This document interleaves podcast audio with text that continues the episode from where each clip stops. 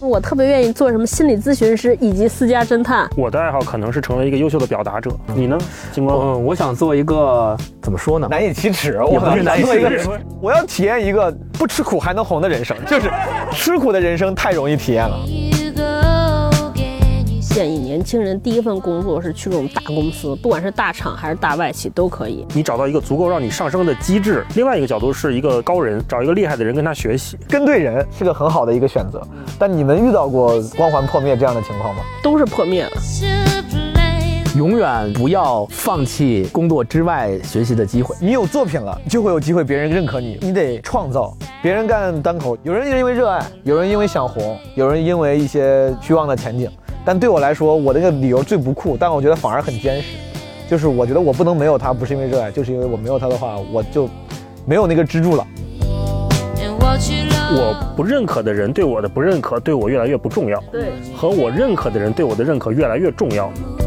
选择比努力重要，道理大家都明白，但反而让人很无力。那我万一选错了，是不是我再努力都没用了？我想想这个事儿怎么解释啊？其实就是现实点说，我觉得大概率就是 这样。真的，你这你想了半天，给了一个真的是给了一是个残酷的是这结论样的。 When they're playing, 现在很多质量高的博客，不是说我们就是我们，我就什么不是我们？像基本无害这样的博客，对吧？ oh man, they would go. 现在坐在这个屋里的四个人，超哥跟大一老师的幸福感都比咱俩强。 咱聊每个话题，咱俩都比咱俩幸福。我不平衡， 他怎么这么幸福？感情也幸福，只 对啊，就是工作工作也幸福。但是我们没有爱好，我们穷啊。亲爱的听众朋友们，大家好，今天是二零二一年三月十四号，农历二月初二，欢迎收听这一期的《基本无害》，我是你的主播毛东毛书记。俗话说得好，听了基本无害，生活不再无奈。有了毛书记，就有好福气。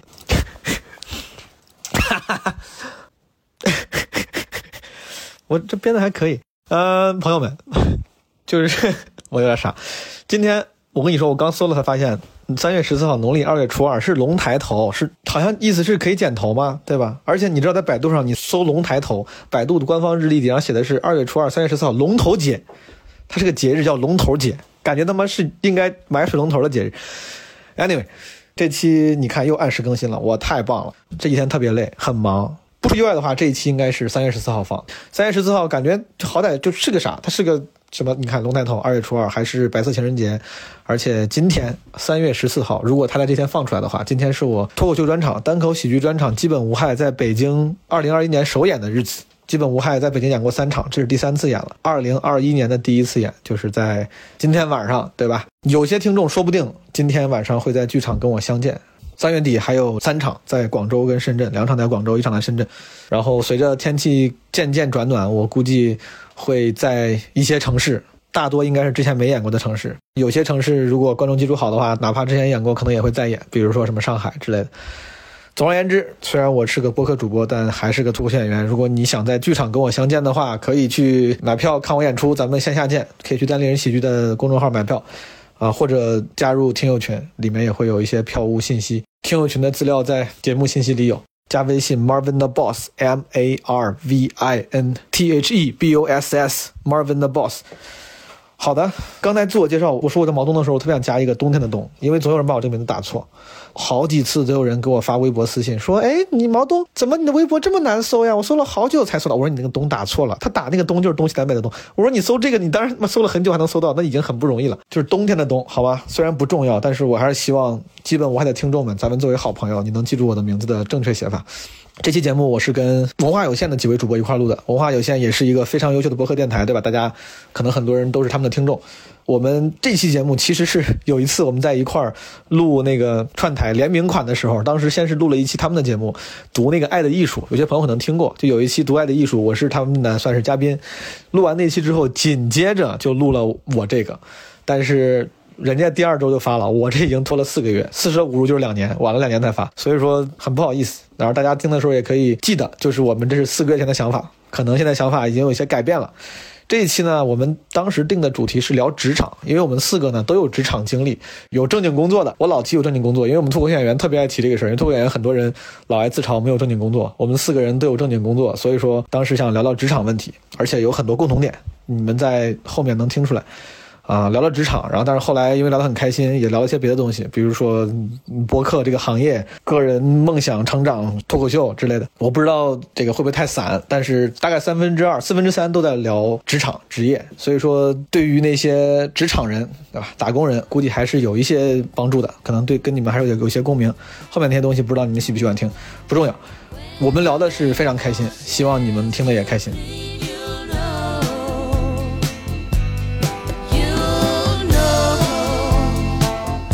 我跟大一其实之前认识的早一点，对然后跟星光跟超哥也是呃最近才相识，但是之前我我帮他们录了一个那个博客，大家聊得很开心，所以说我就拉他们来录一个基本无害的联动版，因为我们几个后来聊了一下，发现都是职场人，都是打工人，对，对，都是打工人，资深打工人了，而且，嗯所以说我们想这次聊点关于打工人的各种各样的感受和观察，职业迷思，而且好很奇怪，就是好像我们有有过很多共同点，比如我们都有过网红老板，对，然后好像也都在类似于这个跟知识和个人成长的平台上工作过。嗯啊嗯，，但是这个背景还是各位分别稍微简单介绍一下吧，让大家了解一下，好吧？大一，你可以简单介绍一下你自己的这个背景。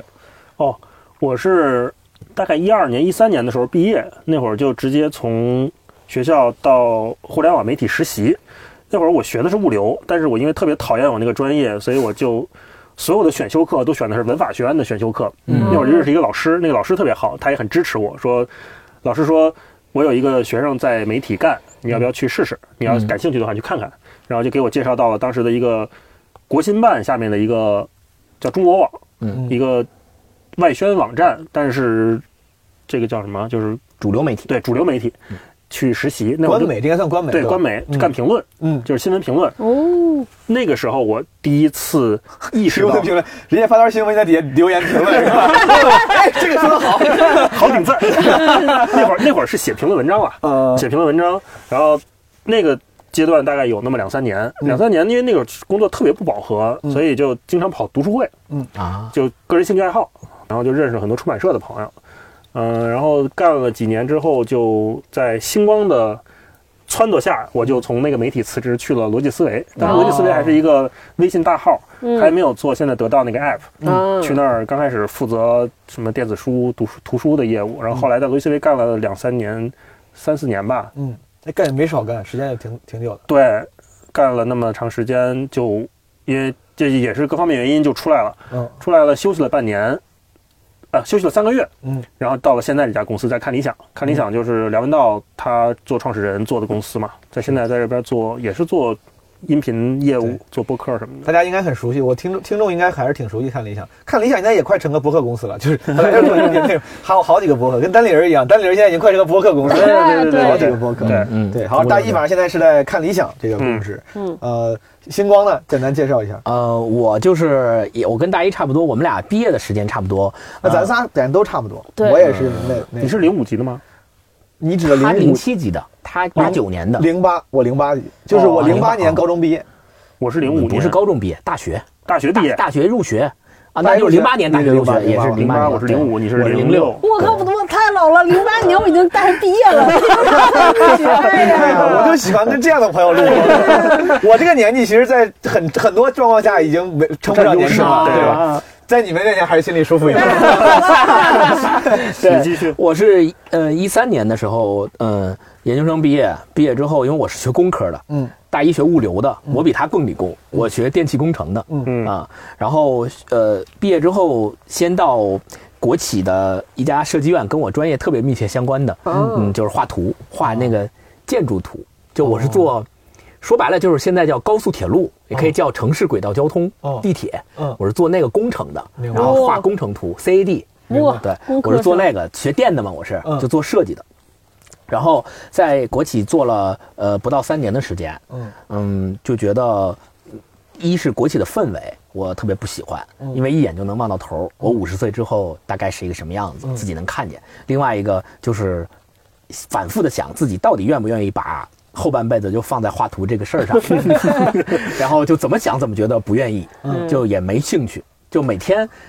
只要有一张图放在我面前，说你要把这图给我画了，我就觉得烦，让我干啥都行，就是不想画图。啊哎，然后我当时就想说，那我能不能有机会不在这行干？但那个时候转行也很难嘛。啊嗯然后当时也是因为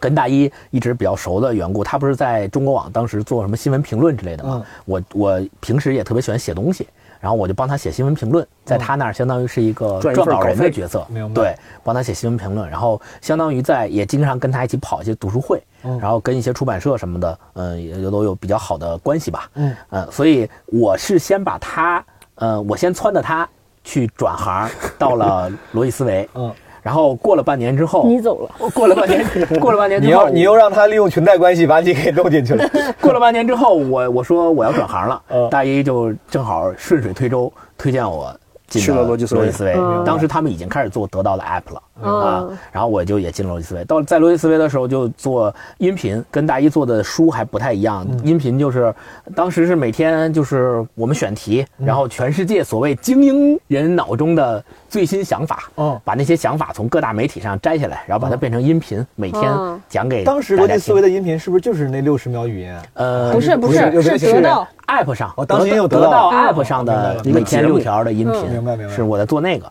后来付费专栏上了之后，也带过付费专栏明白啊，大概就是做这个。然后呃，从罗辑思维。呃，出来之后，呃，在呃创业黑马，其实也是做线上的 app 的内容，负哦责所有他们线上 app 的内容，嗯在创业黑马做过。然后，呃，做的时间最长的是微博，在微博当时也是做一个付费的内容的产品，叫嗯微加会员。然后现在是在百度百度，嗯对，也是大厂。呃，其实一直做的都是跟内容、运营、用户特别紧密相关的工作。好，在超哥发言之前，我问一下啊，你从国企出来，投入到了这个市场经济里面、互互联联网行业里面，你现在现在回头看，你有任何哪怕一丝后悔吗？哎，这是就特别想说的，嗯就是当时我从国企毅然决然决定要辞职不干转行的时候，嗯我告诉自己的意思就是，不管将来混成什么样子。不管将来几也也许我永远也找不着工作了，嗯我就在家啃老，嗯或者是就挣不着钱了，嗯我也绝不后悔，也绝不往回舔。你对那不自就就是是对你对自己的期望，但你真的你这。就好像你说我现在分手了，我觉得我不会后悔，但可能你就是抑制不住的。如果你有一些惋惜，可能你抑制不住的。你现在没有任何类似这样的情绪吗？没有，不后悔。非常不后悔。即嗯使现在这么累，天天加班儿嗯也不后悔。这这个设计院看来真的是太差了， 我主要是话不够，主要是话不够头 了。你看眼镜都这么厚了，再没有上升的余地了。对嗯，超哥，我从咱们之前聊起来，你应该是这个职级最高的了，对吧？哦很牛逼，嗯对，没有，我也不牛逼，我是我我太老挺了。牛逼。我因为我没有去过大厂，所以啊就是人少显得牛逼，对嗯吧？我是零八年毕业，然后毕业之后我本身是学新闻的，可是我一天也没干记者，嗯我就去了所有学新闻需要但是又不用当记者的地方。嗯我先去了杨澜的公司，嗯我第一个老老板是杨澜，嗯然后也没待多久，后来就去了这个所谓的大公司去做公关，然后也实在是做了这这待不下去，觉得太累了。然后那个就中间去划水，去读了个 MBA，去去传媒大学，其实就是混的，因为不想上班，又对 前途未知，说我能干点什么呀？然后去读个 MBA，出来之后就被别人介绍去了逻辑思维。嗯我去逻辑思维的时候特别早，当时我去的时候应该不到二十个人，嗯我好像是第十几个，嗯，去的。然后一直我走的时候，大概逻辑思维有三百多个人吧。嗯然后我在逻辑思维负责的工作，哇，这个特别像投资人家问 我， 我这怎么 突然变成一个随意点，随意点。啊， 对，然后那个我做事儿特别杂，一开始是去做我们那个不是逻辑思维是卖会员嘛，我去开始做会员，后来我们有了电商，我又做电商，然后到最后还干过投融资。哦啊，我们有一段时间要看投融资的项目，然后后来就从逻辑思维离开。我现在是自己创业，我做了一个那个休闲鞋品牌，啊，叫花你园这运动差。的也挺远，是是是，就是做品牌、嗯啊。然后我应该我创始我我合伙人应该还上过好多播客节目，大家应该知道，至少在极客上应该知道这个品牌啊，叫花椒星球。嗯我好像真听过这个。哦不是花椒新娘，我听过这个名字。对，就就这是你这们，个鞋这是你们鞋的牌子呀。啊，我们这个鞋叫花椒发酒。我就聊聊到哪儿了，说到哪儿了？嗯为为啥你做的这个学的新闻，做了一些什么互联网相关的工作，然后 PR，你只有去卖鞋去了？嗯，我其实就是想做一个品牌，特别简单。什么然品后牌都可以，筷呃子也可以。不不不不不，我后来还是跟我 心相关的，啊我觉得就是和我相关的。我想了想说，可能鞋服是一个我本身比较感兴趣的嗯品牌啊。其实我是学内容的，但是呢，我不太想做内容，因为。就是我我我待过所有的公司，其实都是叫做内容内容为生，因为我觉得做嗯内容创创意的压力实在太大了。嗯，而且就是它是我我觉得是随着你做时间的延长，你做内容的困难度是叠加的。嗯嗯，所以我就一直不想做内容，但是呢，你又只会做内容，我就觉得说品牌可能是一个最好做内容的承载方式。你就现是在做做这个品牌多久了？我做了大概两年多吧，这两年多，你现在想法要改变吗？你还觉得它是最好的承载方式吗？是是是哦是的是的是的是的，做的非常笃定，到现在对，非常努力，没有我就后悔。我觉得创业这个事我儿，总爱问别人有没有 后悔。我是不是有点后悔？ 是，因为我觉得创业这个事儿，如果有一点点后悔，立刻就会干不下去。哦，嗯，因为太苦太难了。那个，那我也简单介绍一下。虽然嗯我觉得听众可能对我比较了解，但是今天既然聊职场，我就把职业路径简单再说。嗯我之前去商科学的金融，嗯金融跟会计，在美国当时毕业之后，先是拒了那些大公司能办绿卡公司的 offer，然后去纽约做 记者。然啊后就你是学新闻没做记者，哦嗯我是做了记者，但在纽约做记者也不赚钱。那那两年，一四一五年。全民创业，而且呢，一四一五年是中国企业赴美上市最密集的对一两年。然后我当时作为财经记者采访什么雷军、马云，然后这种嗯事儿，哦你干那些事儿，你很容易让自己产生一个幻觉，对，觉得 我操，创业挺牛，挺容易，这是个吧不是我中也国行就是是吧哦 I'm one of them，就你知道吗 就是真的有时候我没有那么傻，我自己知道我只是观察者，人家的牛逼跟我无关，但你心里难免会有一些悸动，想、呃啊想回会来自己会也参与进来。就是说你，你与其当一个观察者，你更想当一个参与者。嗯，正好当时国内各种各样什么 O to O 创业，啊当时就回来创业了。然后我一五年回的国，然后创业做了呃三年， 你做的什么项目西？服卖卖衣服，女士卖鞋，啊我卖衣服。哦因为当时我在，不管是在我当时以商科生的身份做的那些工作，什么，呃，四大还是基金，还是后来做记者去采访那些大佬，都得穿商业这种商务着啊装，叫 business professional 或者嗯哼 business casual 这样的那种 dress code。你穿那些东西的时候，你就得难免要研究嘛。嗯而且我自己也比较爱研究，一旦我要开始搞，我就要研究上知对乎摩羯座查， 在网上查嗯，然后查哪些西装怎么穿是最正确最好的，然后查很多手工西装品牌。后来就越研究越深，觉得还挺有意思。然后后来就想做定制西装这个东西。当时我我因为自己的原因，两三年之后就出来了。然后先是炒币啊，炒币失败，然后在人生的失意中，找到了脱口秀、单口喜剧这个救命稻草哦嗯嗯啊，然后就干单口，然后因为干单口来到了北京，嗯，来北京待了几个月，就机缘巧合，因为我那个一个好大哥啊、嗯去了字节跳动，对互联网公司，对，基本上这是我的职业路径，嗯就是哦从商科到记者到创业到互联网公司。嗯互联大厂那。我就想问问你你，你刚才说，呃，单口喜剧是你的救命稻草，是的，这个事情，哎，我很想跟你们聊，就是老有人，尤其是脱口秀这个事儿，这两年也越来越火嘛。，对，大家很多媒体也愿意去探索这个行业，嗯然后去了解这个行业的人，甚至有时候会有意无意的给这个行业加上一点浪漫主义色彩和悲壮感，嗯，嗯因为很小众，然后说什么敢开放麦很苦啥地的。对下七当小牛然，，对，当然现实有可能是这样的，有可能确实相对来说不像金融业、互联网行业那么光鲜，大家很愿意去把它染上一个那种神圣的色彩。嗯比如说我这么穷苦还要干这个事儿，因为热爱之类的。每次我看到这种东西，我就很惭愧，因为我我当然也喜欢啊，但我自己觉得我干这个事情。更多的不是因为有选择，但同时无比的热爱，所以我才一直要选做它。我是因为没得选择，哎，为我什当么？时我反而觉得我这个答案证明我比可能我比其他更多人拥有对这个这个行当更深切的那种坚持。哦，我是这样的，是因为我当时炒币失败之后状态很差，嗯，就是那个时候二十七八、二十八岁，对自己期望就会很高，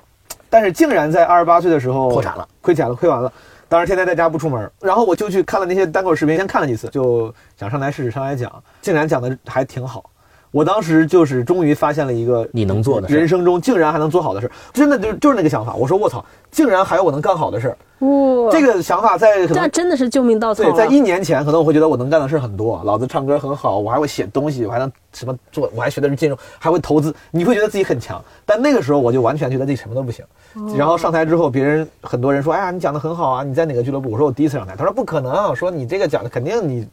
我那个时候觉得，我说我操，我这么牛逼吗？就是瞬间就觉得，瞬间觉得我终于有一件事儿还能干，而且干的还不错，我就觉得谁他妈都不能抢走我这根救命稻草，我得一直干。哦就是我要不一直干，我就可能很容易就回到之前那种自我怀疑、没有信心的状态，解就直到现在也是。别人干单口，有人是因为热爱，有人因为想红，有人因为一些虚妄的前景。但对我来说，我那个理由最不酷，但我觉得反而很坚实。就是我觉得我不能没有它，不是因为热爱，就是因为我没有它的话，我就没有那个支柱了，嗯我没有别的干得更好的事情了。我现在如果不做这个事儿，我作为一个互联网企业打工人，我就是嗯 nobody，我就完了，我就感觉，因为你需要那个认可。我不是说互联网企业打工人完了，但是因为我需要认可，而这个工作明白本身单独给不了我认可，我肯定我的内心就完了。你理解？啊。所以说这个事儿，我觉得我得一直抓住，在我嗯找到新的救命稻草之前，我应该是不会松手。对，我靠，忽然陷入艺术人生的节奏。你们节目不是轻松 的轻吗？松轻松轻松轻松。主要是你问我这个概念，对我解真释是的解释的比较沉重。我真的是，因为你这词形容的让我就救命稻草，我觉得真是救命稻草得是什么样的人才能够？可能是我本能的自己老这么想，所以我就不由自主的把它这个这么对矫情的词儿说出来了。但因为我自己内心确实是老想，我觉得很多人热爱我，本来很惭愧，我说我也哎，我好像没那么热爱。嗯我是因为热爱我要干一辈子，我觉得我没那么热爱。但是我后来就觉得这样的一个关系，反而很多时候比热爱那个关系还更牢固。没错没错，毛毛书记说这个提醒我，咱们上次录李诞的后场那个，他自己不也在书里讲吗？就特别 real 嘛。他说我讲这东西其实不是因为我喜有多喜欢这事儿，嗯就是当时大家在一块儿，我觉得这事儿能赚钱，嗯我需要赚钱，嗯哎，我他就能弄干这个，对，嗯嗯我当时就是需要认可，需要活着，就哦这个只有这个事儿能让我 feel alive，就是，啊，嗯，嗯，厉害厉害，厉我害后场那个那期我听了，你们聊了那期你们那个书你们都看了吗？对其中有句话我记得很清楚，李诞说，大概说意思是脱口秀不是一个职业，对，是一种人格，嗯，有这么一句话，我觉得还挺同意的，就是你干这行，就是它其实是一种真诚坦率的那个人格，啊， r a t h e r than 一个对明白职业。明白。好，咱们聊回职场。看了你们各自的那个职业经历之后，嗯其实都很戏剧化，有职业的变化，而且变化是有些尺度还很大。嗯，就想问问诸位，咱们吧，在职场上也走了挺多年了。不不，刚才我老问你们有没有后悔，有没有后悔？嗯，真的，我就觉得你换了这么多，会不会后悔啊？还是说会不会庆幸？你的这些职业转换，现在你回望的时候，你是什么感受？有什么感悟吗？这个问题比较宽泛啊比，较大，啊、嗯任何感悟。我可以先说，好我有一点一直觉得我特别幸运，我会发现我有一个，我觉得说，在一个时机进入一个上升的行业，嗯这个特别厉害，嗯呃，就反正我觉得我就是阴差阳错，我当时去杨澜那儿的时候，大概是电视媒体最发达的时嗯候，应该零八零九年，嗯尤其奥运奥会，运嘛嗯对。就是当你在一个都上升的行业里边，而且你做到一些特别基层的工作的时候，就对你的能力是一个指数级的提升。后来我一四年的时候加入逻辑思维，也正好是互联网更上升的时候。我如果不经历这些，我根本不知道我能做什么。嗯，所以就是以前找工作的时候，就经常会有一些人给一些年轻人说你要去做什么职业规划，说你要想明白，你要设想。我觉得根本想不明白，对，因为你不知道，你根本不知道，对你不参加工作那一刻，你不进入一个公司，对你你根根本本不不知知道道大家世干界是什么样什么样的，嗯世界干什么。所以现在如果有一些年轻人问我说：“你找工作，我应该怎么样？”我说不要想你喜不喜欢那个公司，嗯，就那个气质你喜不喜欢，或者嗯现在干这个工作你能能不能干？只要你这两个满足，你先进去干，然后干着干着你就明白是怎么，就就跟找对象是一个意思。你不跟他在一起，你就老在外边看，嗯，。根本没有任何的收获啊！你谈恋那爱个先谈起来，啊对你先走走看，然后这是一个，还有一个就是。我一直觉得说跟厉害的人在一起也很重要。就我这些老板，我不说他们当老板的这个行不行，但是他们本身是一个很厉害的人。我就跟他们在那个时候就，尤其我跟杨澜那个时候，我进去就是一个实习生。我在看他们这些厉害的人在一起说话，在一起聊天儿，他的包括他怎么做事儿，我觉得这些对我的感染或者对我的影响特别大。我我我我就一下子明白了，大概厉害的人应该到那儿。同时，我觉得也让我特别现实，我就立刻明白，我可能再怎么样也到不了那儿。比如刚才毛书记问我说创业后不后悔，我就因为经历了这些之后，我就不太后悔。嗯，就第一个，我大概能知道我这个公司会做成什么样，肯定我就想我不可能做到马云啊，就就那种。对，然后呢，另外一个事儿是我跟这些人在一起之后，我就发现我不能去到大公司，因为去大公司的时候我老没有存在感，嗯，就我不知道我做这个事情的结果导向哪儿，而且这个结果是不受控的，嗯。后来我就慢慢明白，说我迟早有一天得自个儿干一件什么事情，不管干大干小，但这个事儿是我能自己能够阻止，我自己能够说了算，然后就就慢慢走到今天。你说刚才说这个，有时候你得看这，比如这个行业是不是处于上升对期啥的，就这就是所谓的不仅要看个人努力，也要考虑历史进程嘛。对对对，我反正我觉得运气特别重要。但这个事儿我非常同意，但嗯这个结论一旦抛出来，不会显得有点悲观吗？就反而觉得很无力啊！就是嗯对那我怎么选？选择比努力重要，道理大家都明白，但反而让人很无力。那我万一选错了，是不是我再努力都没用了？嗯，我想想这个事儿怎么解释啊？其实就是现实点说，我觉得大概率就是这样的。真的，你这 你想了半天，给了 真的给是了一个是残酷的是结这论样的，你你就想就是说一特别简单的，就是当时好多人学维修 BB 机的传呼机的技术呢哦，那 你你这出是来的时候，就是根本就这个行业都没有了对。然后包括我们好多同学就学传媒，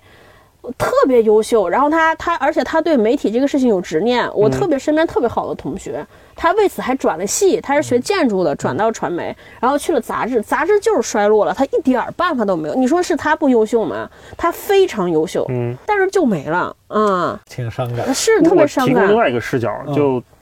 我在做任何选择的时候，首先我是没后悔，嗯然后我在想，就是你想成为一个什么样的人这件事情，你早点想清楚比较重要。嗯我是刚到媒体那段时间，我才知道有新闻评论这个东西，嗯，我才知道有评论文章这个东西。是那会儿看到梁文道写的《常识》那本书，我想我操，这是什么东西？就是、嗯就是每一句话好像说的都特别好，嗯它又不是新闻，它又像新闻，然后它又有观点。我不知道那个当时叫时评，嗯，我就想说哇，要是能像这样的人得多好多厉害。后来我跟星光不是经常跑读书会嘛，嗯，我们俩会近距离的，就是看到梁文道，嗯，看到他的气质非常好，非常儒雅，非常君子。有一次参加一个读书会，是骆以军。一个读书发布会，然后梁文道去给他站台，结束之后有一个签名环节，签名环节我们俩也去找梁文道签名，找骆以军签名，然后就有一个读者就去问说道长怎么能联系到您，因为想跟您再交流。嗯，然后梁文道说，就坦白讲，这个世界上所有人都找不到我，只有我的编辑能找到我。嗯，那会儿我就想，我们俩就说说，我操，这要是能成为梁文道的编辑得多牛逼， 得是一个什么样的人能做他的编辑？然后后来我们俩慢慢的在发展兴趣爱好的同时，就我越来越笃定要成为一个受人尊敬的知识分子，同时是一个优秀的表达者。这是你这是你的目标呀目。哎对毕生目标。我要成为一个受人尊敬的知识分子，这个挺牛逼的。我对，嗯这个太大了，太大了。然后后来我就想说，那往后退一步，做一个就是优秀的表达者啊、嗯，不管是做微信公众号，那会儿我们也写，对然后还是做播客，嗯也也自己也聊。嗯，我是觉得一直在往这条路上去努力的。嗯越来越近了。对，然后在罗辑思维那段时间，我就觉得像上了一个军校。嗯，因为我坦白讲，在传统媒体的时候，我只是说打开了一点对媒体的眼界。嗯通过这个资源，我认识了一些我可能感兴趣的人，我尊敬的人。嗯，可能能简单的 touch 到他们，但是并不能跟他们握手。嗯，可能是只是这样。嗯但在罗辑思维那几年，我充分了解到了什么叫移动互联网。嗯就我我没有特意去选择它，对我只是觉得他给我开了眼界。嗯那会儿我们每周开一次例会，就托普花我们的 CEO 对啊会在例会上给所有人讲他这一周跟谁见了嗯面、聊了天儿，他有哪些洞察。嗯，很有可能今天的洞察跟上周的洞察是反着的。对，但是他也会给我们讲。嗯，那段时间是我觉得我在快速的吸收这个世界最新鲜、最一线的资讯的一段时间。嗯也正是那段时间，让我后来从得到出来之后，能到看理想，就是他们也需要我这样可能有有有一点这方面经验的人，嗯对来帮着一起做互联网化。嗯然后在这段时间里，莫名其妙的变成梁文道的编辑，然后给他做他的八分，成了你之前觉得最牛逼的那个人。就类似于接近到了吧。嗯我就感觉好好像从一三年、一二年到现在二零年八年时间，我好像完成了这条路，嗯，就因为一直在试图接近你你想要的那个。对你想要的、你你欣赏的那个状念态。念不嗯忘必有回响。嗯，可能是这样，可能是这样。所以，因为那个势啊，就刚才超哥说那个整个大趋势，嗯我坦白讲，我自己是看不明白的，嗯我也不认为我能把握。我我觉得我今天踏入这一行，这一行明天没了也很有可能，嗯我没有这个信心。但我觉得你自己想想成为一个什么样的对人，你去往这条路上努努力，嗯这个比那个选择更重要。嗯嗯这是我的看法。嗯，星光的我是觉得他们两个人都分别说了各自在职业生涯和选择上的一些原则。嗯，我其实没有想过我到底想要成为一个什么样的人，但是我想过我不想成为什么样的人。哦，嗯就像你说的，我选择从国企出来换行业到互联网来做这件嗯事儿，实际上我的学的专业和我之前所有的经验在新的行业里面都不适用。嗯，那我为什么还要做这样在别人看来非常大的转变和选择？嗯而且还放弃的是一个国企的铁饭碗。嗯，就是因为我多次问自己，你到底要不要在这家国企一直干到死，干到老？我给自己的答案嗯都是不要。我明确的知道我不想要这个，但我并不明确知道我换到了某一个行业、某一个公司从事某一个岗位之后，是否是我愿意的，或者是否我快乐，嗯我幸福，嗯啊、我不知道，嗯，但我最起码知道我前面的那个东西是我不想要的，嗯，你这是排除法。对，嗯，这个挺牛逼。之前很多年前，高晓松刚开始做小说的时候，嗯我觉得说的还挺有道理的。他就说他也不知道自己要做成啥样的人，他说他的一生就是一直在排除不想做什么样的人，嗯就一试了之后觉得不行对哦就哦换。你这么一说，我感觉我也是。我学的金融啥，那个时候我觉得就像很多人在国内当时那几年学计算机、学生物一样，对我那几年觉得金融是个好的嗯专业，对，学出来之后也高级干也干了相关的呃实工作或者实习，然后我发现我不适合，可能跟你当时觉得我不想在国企干一样。我那时候 PWC 在美国 P W 就是四大是对最最容易嗯帮人办绿卡的，很多中国留学生很想在这种这样类似这样的公司，就是嗯名声也不错，而且也能帮你稳定下来。但是你反而不想要，我现在这去实习了几个月，我就觉得这这不是我想干的事儿，就是不是干不好，因为中国人咱们做那种关于数字相关的东西，真的就正常，挺容易，不难。那 Excel 表做一些那种东西，不做点数据太容易了。当时我记得交接我实习生，他说这是一天的工作，那天一天工作我稍微熟悉上之后，半天就做完了，下半天就在那儿看小说、刷微博，就是能干好。但我不想干，我就真的不想干。后来就那个 offer，我就截止最后一天，我给我给拒了。那还挺有勇气的。当时就是天真，我当时这么想的，我说你看我挺牛逼，我这能找到这工作，我就先拒了，去干点那个什么，比如记者类似这样的工作。啊有理想主义的大不了我再回来，我已经证明我有这个能力了。哦其实现实没有那么理想，但凡干几年，你再回来想回来也没那么容易回来了。但当时就是自己觉得我证明了我可以，那我大不了之后回来再那身边的人有对你当时的选择做有不解吗？比如家人啊什么的那种。有啊，爸，我爸就一直觉得我走弯路。我爸对我所有的职业选择都觉得我在走弯路。嗯啊，我去纽约工作的时候，他觉得我在纽漂，因为当时我在我当时在新浪财经的那个纽约站，嗯做记者，工资很有限。当时我都是靠炒股养家，那个那段时间我炒炒美股还赚的还行。哦，我后来回望也是因为运气好，我其实也是运气好。嗯我爸就觉得你这个就是不脚踏实地，那么好的公司你不干，嗯你干这个你就是天真，就是任性，就是走弯路。我回来创业，我爸也非常明白的告诉我，他的态度就是觉得我走弯路，他不同意。但他很好的地方是他没有强制的去改变我的决定对，他就让我走弯路，同时也很生气，但是也没 有对没有干涉，就继续走弯路。嗯对我爸一直都不不满足，我干脱口秀，他当然更不同意了。啊，我到字节这工作呀，我爸太开心了，我爸哎呀，我爸开心的不得了，其啊实觉得你终于找了终于有正个经工稳作定的了嗯字节跳动我知道，我知道字节跳动，字节跳动是大公司，他当时就特别喜欢我去 PWC，因为他当时本来不知道普华永道是嗯个啥，我上网查了一下，发现普华永道是个特别牛逼的公司嗯，他就觉得你就应该在这样的公司干。拒了那个 offer 之后，他就念叨了妈得有五六年，哦直到五六年之后还在跟我说，他说普华永道，普华永道你咋不去？ 后来 在字节也是，因为字节他们有一点，我觉得字节很牛逼，他们每年会给员工的家属寄礼品，嗯虽然说是礼品，但是其实里面会有一个手册，那个手册会讲哎感谢员工你的儿感谢你你的家人，对，你的家人在我们公司做了什么？今年我们取得了什么成绩？我们公司到了多少人？干了什么取好事儿？得多少业绩，赚了多少钱？我爸我妈很吃这套，哦嗯看了之后觉得，你看你公司多好，这个这么多人，几万人还能给每个人都寄寄礼物，而且你们看你们公司今年做的这么好，他觉得字节是新一代的那种王牌国企铁饭碗，他就觉得是，哦嗯他就一直跟我说，他说演出这事儿啊就是玩玩，不行的，千万别影响正正常工作啥的。嗯嗯嗯去字节跳动工作是我爸终于对我满意就态度转变的一个节点，我感哦嗯觉，这个节点对你重要吗？嗯，重，要吧。因为之前你爸一直算是也不光是为了否父定你，不光是父母的那个认可，因为在进字节之前，你想我的状态嘛，是在主流职业道路上失败，然后抓住了一个非主流职业道路上的救命稻草，嗯，但是仍然对自己主流职业的这个能力是信心缺失的。嗯，但是因为字节就像各种大厂一样，其实还是有光环在的嘛。嗯而且我回国之后没有在大厂工作，我当时来到这个公司工作之后，发现哎自己也也还行，也不差。嗯可能对信心是有一定的补偿的、嗯啊。本质是对那个光环的破灭，光环的祛魅。啊哦其实任何一个光环，其实本最后都要破灭，其实对对对就是那么回事儿嘛。嗯，破灭的副产品就是让自己对自己的信心就啊，其实我还还可以。可以明白，厉害，我想跟诸位聊职场，是因为我其实想听那种经验，因为我自己老想不清楚。超哥刚才给了一个，就是说你就去干，就去对别想那么多，嗯你去试，你才能知道行不行。对啊，喜欢不喜欢？然后你也是你的那个可能算是一个建议，就是大家你就瞄准自己想干的事情，对你吧想成为什么样的人对？，嗯哪哪怕我看不清大势，对但是冲着自己的那个初心，真对心你走总有一点光在那个黑暗中吧，你往前往那走呗。嗯啊。然后两位都有不错的这个结果，星光也是通过排除法，我理解也应该也是你对现在现状是满意的吧？嗯，我不后悔，都是个决定。感觉有点弱了已经，我 感觉。 就我只能说我不后悔。你要说对现状是否满意，那肯定有不满意的嗯地方。但是我对之前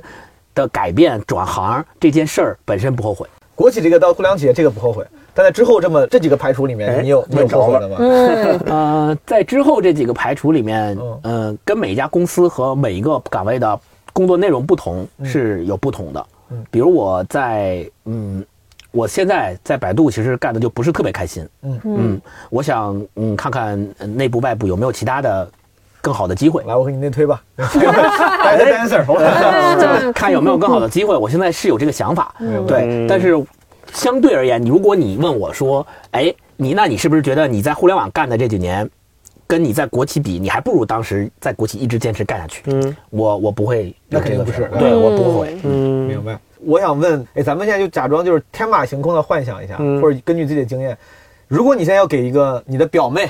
你的关系很好的晚辈，嗯刚刚大学毕业，你要给她一个职业建议，你觉得要有什么建议才能走出这个一个最优解？当然不存在任何一个最优解啊，但比如说如果是我给的话，嗯，我可能你会怎么说，第一份工作就啊，感觉也也他妈挺挺鸡汤，就是别那么看钱。我觉得前几真年是前几年是可以多试的，我自己的前几年是多折腾了。嗯，我算是折腾到三十岁、二十八九岁吧，在人生道路上稍微堵了那么一点点。在我讲脱口秀之前的所有时间，我觉得都是在通过折腾来获取失败经验嗯啊。我觉得刚开始毕业那几年就是可以多折腾一下，但多同时尝试，别怕吃苦。嗯嗯，也别怕吃亏。你会建议你们的表妹，如果有表妹，你会建议她去大厂工作吗？建议。我们上次还录一个特别节目，嗯就是说这个关于创业这个事儿，我就说我特别建议年轻人第一份工作是去这种大公司，不管是大厂还是大外企都可以，国企呢？对对也可以，就它是个大公司。嗯为什么？我觉得是大公司，第一你要学习工作的习惯和这些规则，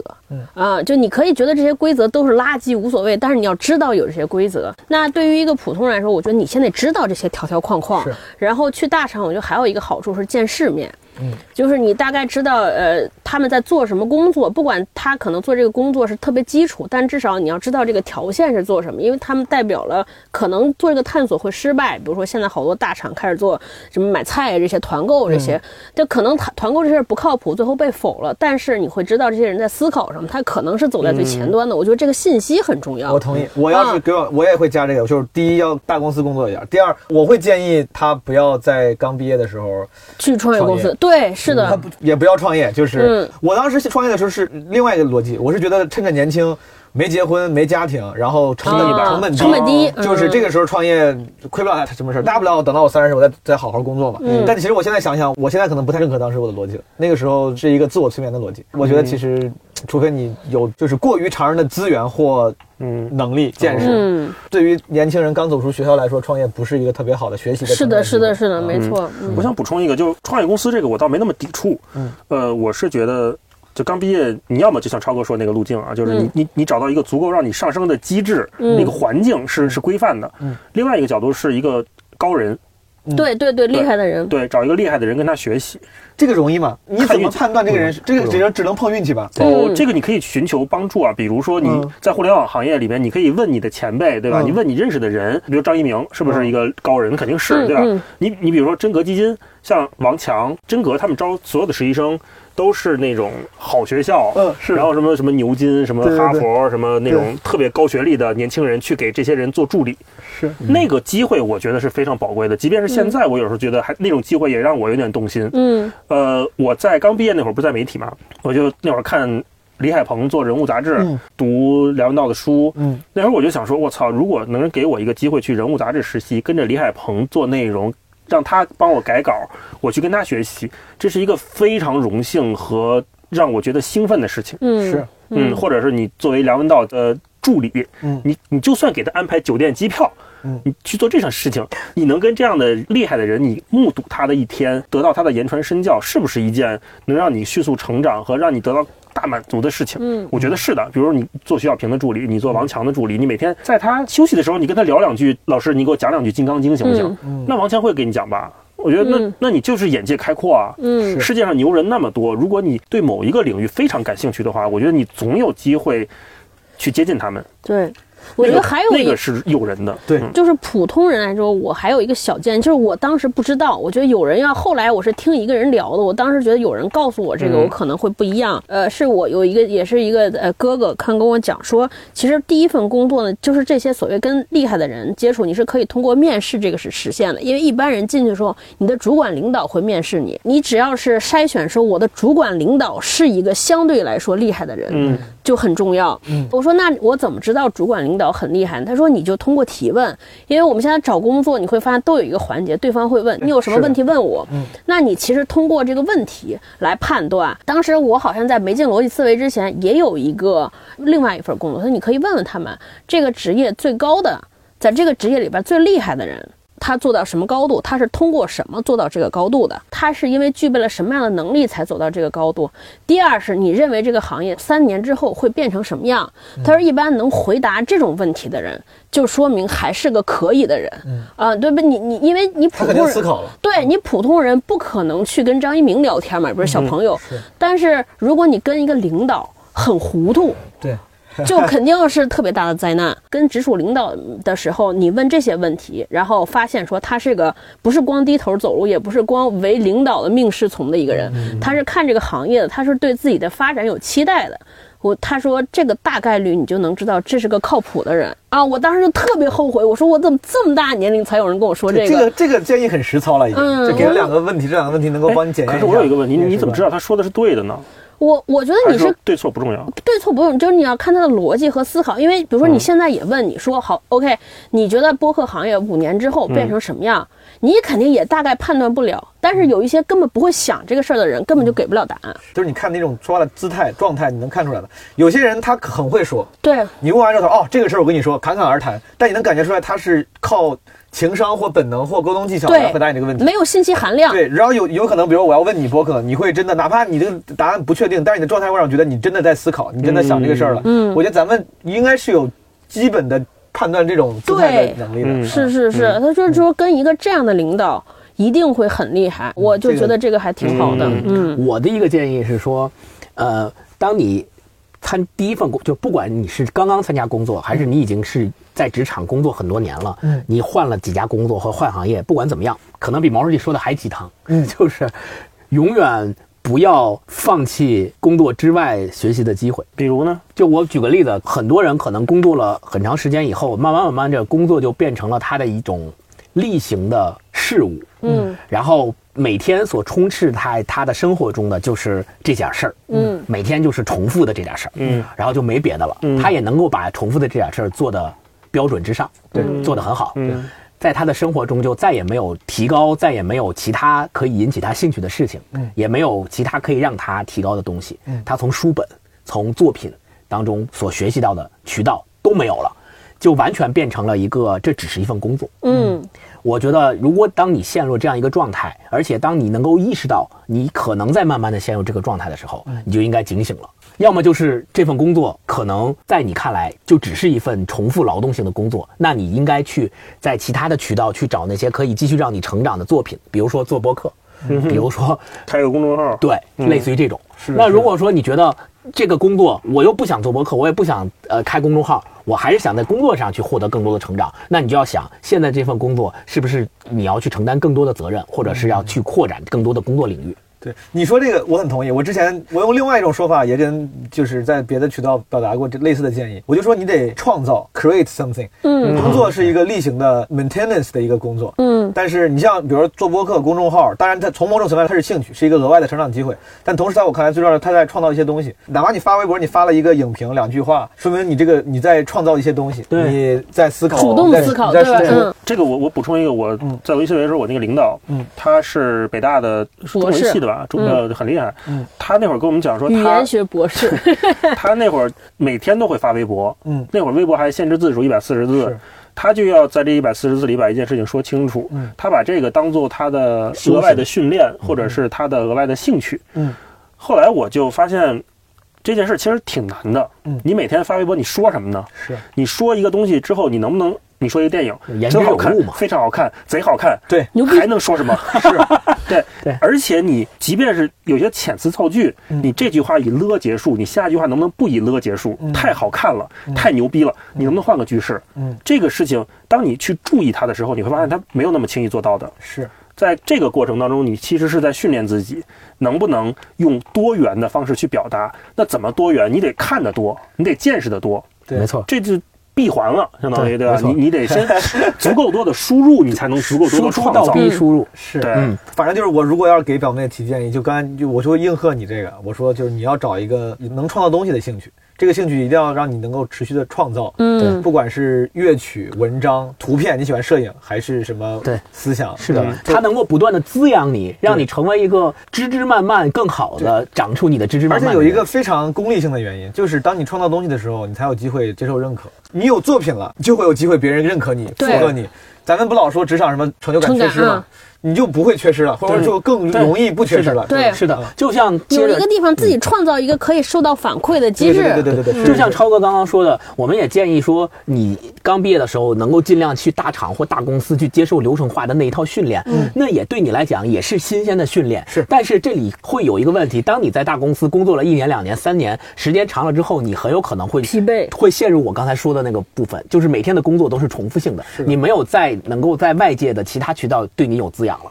这个时候你就要注意到这个问题、啊，那咱聊到这个问题，聊到这个互联网大厂这个事儿啊，咱俩都在大厂工作过。嗯你们那个其实也哪怕没有就是非常严格意义上的大厂，但你们也肯定是非常密切的观察者。嗯嗯互联网大厂，咱们刚才这个讨论的结果是很适合，至少是作为起步嗯的一个平台。嗯对然后也有很多人把它当做职业中间的一个跳板，比如说嗯我现在至少是职业中间跳板不跳板我也不知嗯道，我不知道能做到什么时候，但是至少我是职业中期才进入到大厂的。嗯你们觉得就这种组织形态，互联网大厂咱们这样一个俗称，这两种组织形态，它适合作为职业生涯中的一个长期奋斗的平台吗？嗯甚至终点吗？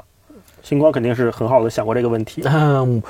我现在你如果现在问我，哦我的答案是不适合。哦，为什么？因为，呃，从几个方面讲，哦从我自己的方面讲，我待过，呃，现在在百度，之前在微博，对在这两个大厂里面的经验都是我的观察啊，嗯我身边的同事在大厂里面待到四年、五年、六年、七年以上的同事，嗯他们的眼界、他们的见识，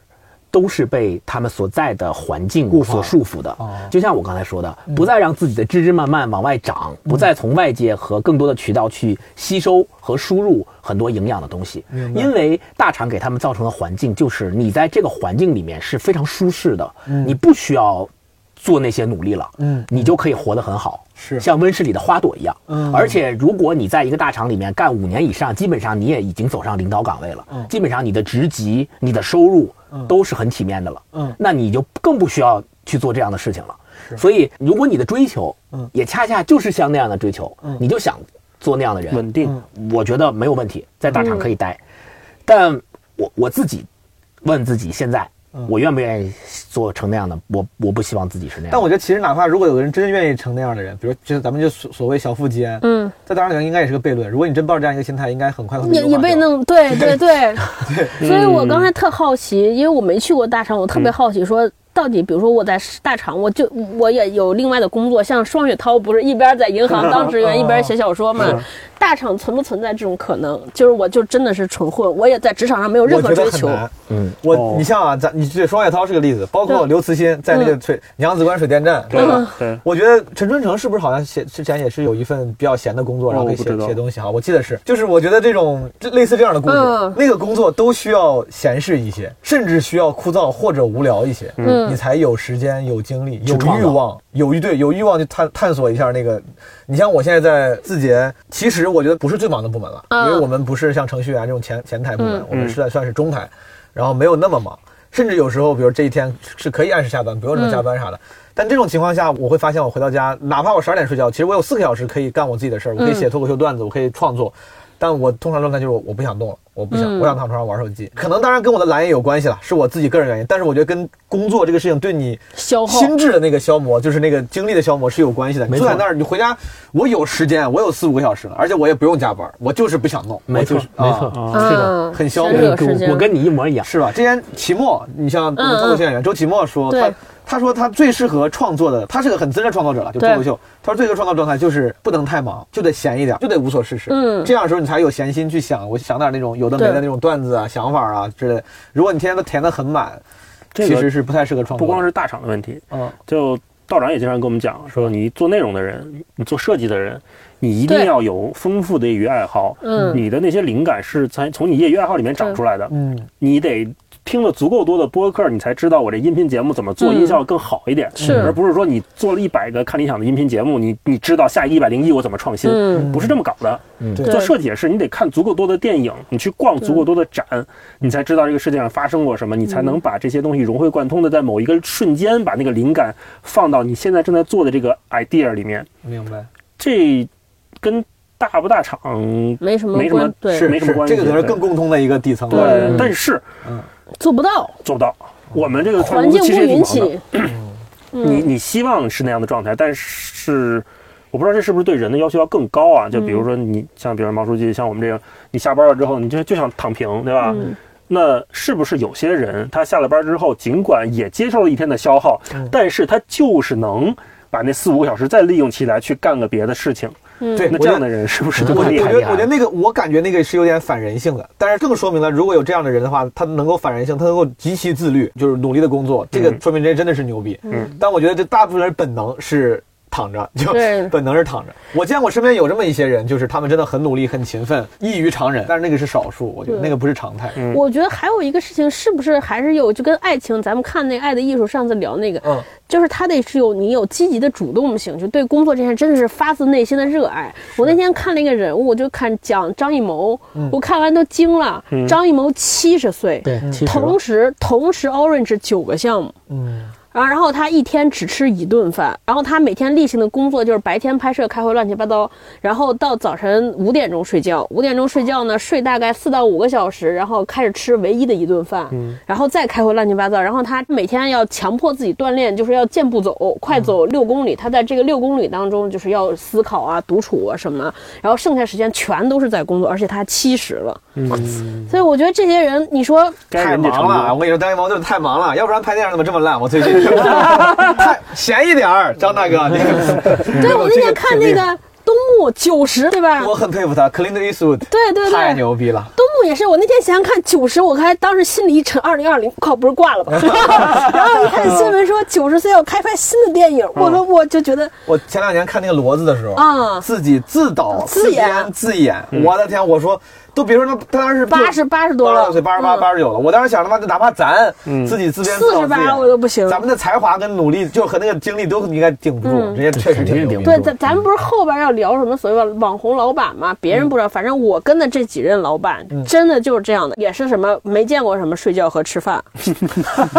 真是真是这样。而且后来我发现说，我一开始觉得说这些人是不是自律成功，嗯后来我发现说。他们真的是对自己做这个事情由衷的热爱和相信。就有时候开策划会的时候，咱们应该都跟罗老师开过策划会，就你会发现他眼嗯咱睛里们四个放着都跟罗老光师，开过策划会，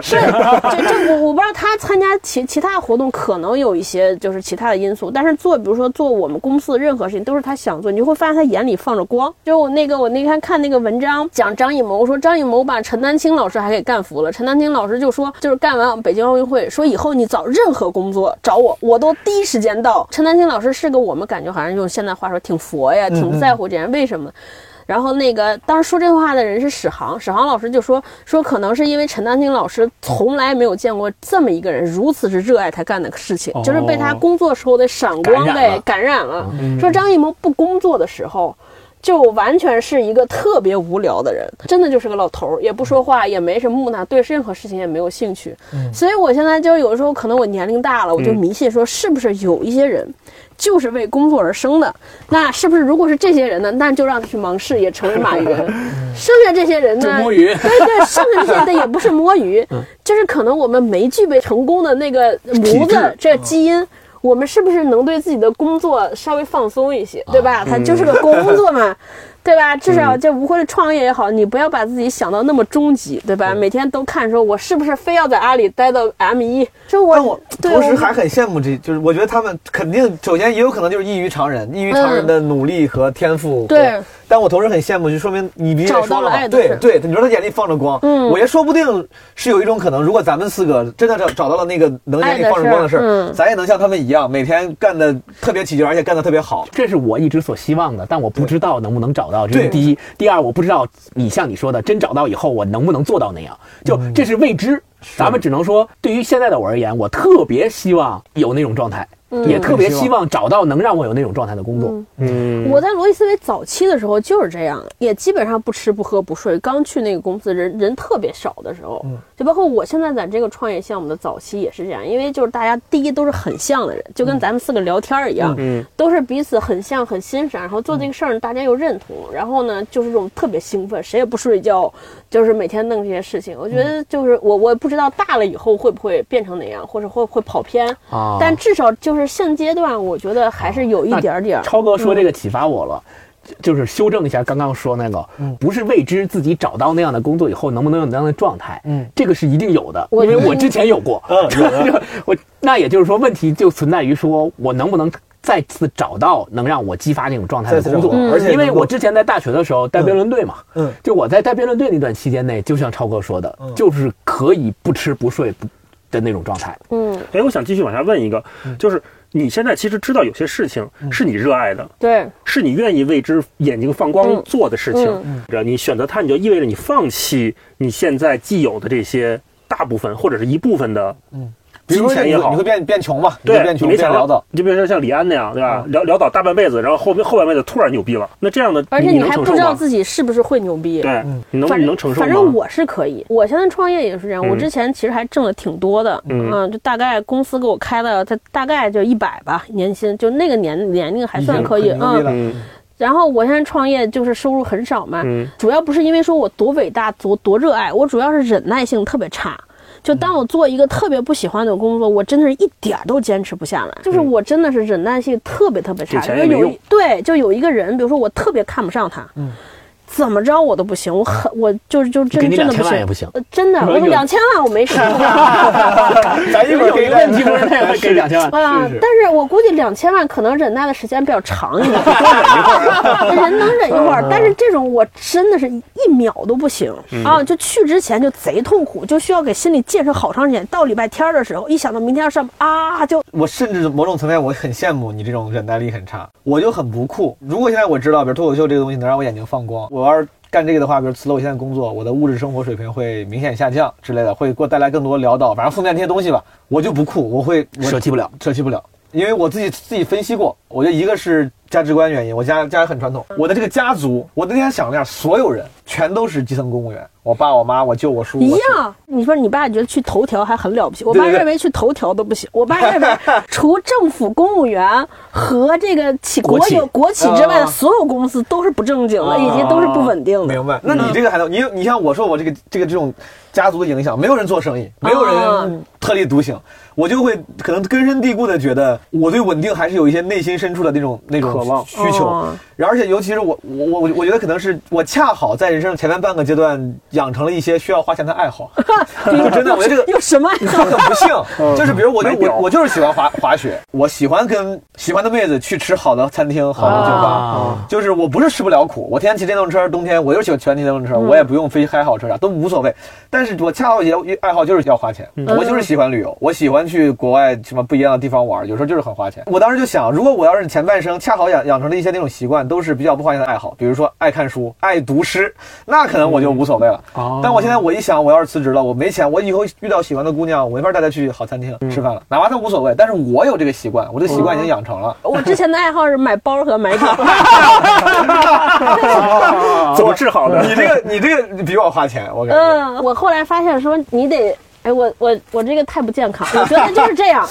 就是你得猛劲儿造，嗯，就跟吃饭似的，你爱吃这个吧，吃顶你了猛吃吃顶了，差不多就那样对对，我觉得就是就跟这打样游。戏你打我就就那样了，我就去魅了。就对我那天还跟他们，就我们嗯讲购物那期，我当时嗯真的酷爱买包，就去一个店里边买三个包拎出来，然哎后突然间有一瞬间，就是现在可能也是年龄大了，然嗯后家里也穷，就觉得好像也没那样，就过了那个劲儿了，可能也跟性格有关，因为我就是属于那种注意力特别容易牵引的人，反但正我觉得你这个还不算很深层的个人意志的体现的爱好，嗯对你这就是消费嘛。嗯对比。如我喜欢户外运动，我喜欢爬雪山，嗯有一段时间，那这就很花钱。是你爬雪山请向导干啥的，就是或者你要去国外爬对个对乞力马扎罗，就是花钱的。嗯我也不是说觉得它东西，我想用这种活动给这上贴一个对对精对致的中产阶级标签，我就是喜欢，但它就是花钱。啊这种是真的是就没错是确跟实个人性格相关的爱好，是就很难舍我弃非。常理解，我、我我喜欢看戏嘛，哦我就是各种戏剧也买票也不便宜啊，几百甚至好对对戏对可能对对得对上百，就是还得抢，你还喜欢买手办，就这种都加价买手机，都不便宜啊。所以说，当咱们是这样的时候，确实会影响你去选择眼里放光那个东西的时候，对那是个的那个决定，对就如 很果不酷。因为你你从那些爱好上已经再次丰富了自我。对对对，有点对对。吧？如果你那些爱好都没有遇到，然后你只有单口喜剧这么一个爱好是的的如话，果你只有就会它了堵到上面去。对没错，没错，对没错，没错。哎嗯当你选择太多的时候，反而就唉，现在也不知道是是好事是坏事。丰富总是好事儿吧？可能性更多一点。嗯看戏也是，当时我在纽约不是没钱嘛，那时候很穷，但我就想去看百老汇那些剧，就是有点儿钱我就去看剧，哦然后甚至去抽那个门口他们那抽那个 lottery，嗯，抽可以便宜买票，就去哪怕便宜买，我坐到边儿上我也要要看，对，就是花钱的爱好，一旦养成了就 就之后就会。 哎呀，那你这说我回去找点什么花钱的爱好，是不是就 能回去上班了？找一找什么，是不是我就能回去上班去了？就让你受到待在牵对，绊。待在稳定工作这个牵绊就会多一点。哦，大厂这个我自己现在我刚才又捋了一下，我觉得咱们都同意适合刚毕业之后对去，而且它是不是能够总结出来一个不太严谨的规律，就是越早去越嗯好，因为你像我，你现在年纪职场中段去，我已经觉得其实不是很理想没错对没不理想错，不理嗯想，中段去，我觉得很尴尬。对啊对。，职级也不高，你还要可然后能可能你的领导比你还年轻，啊，而且你嗯而且你干的活的强度真不比去创业公司干的强度更大，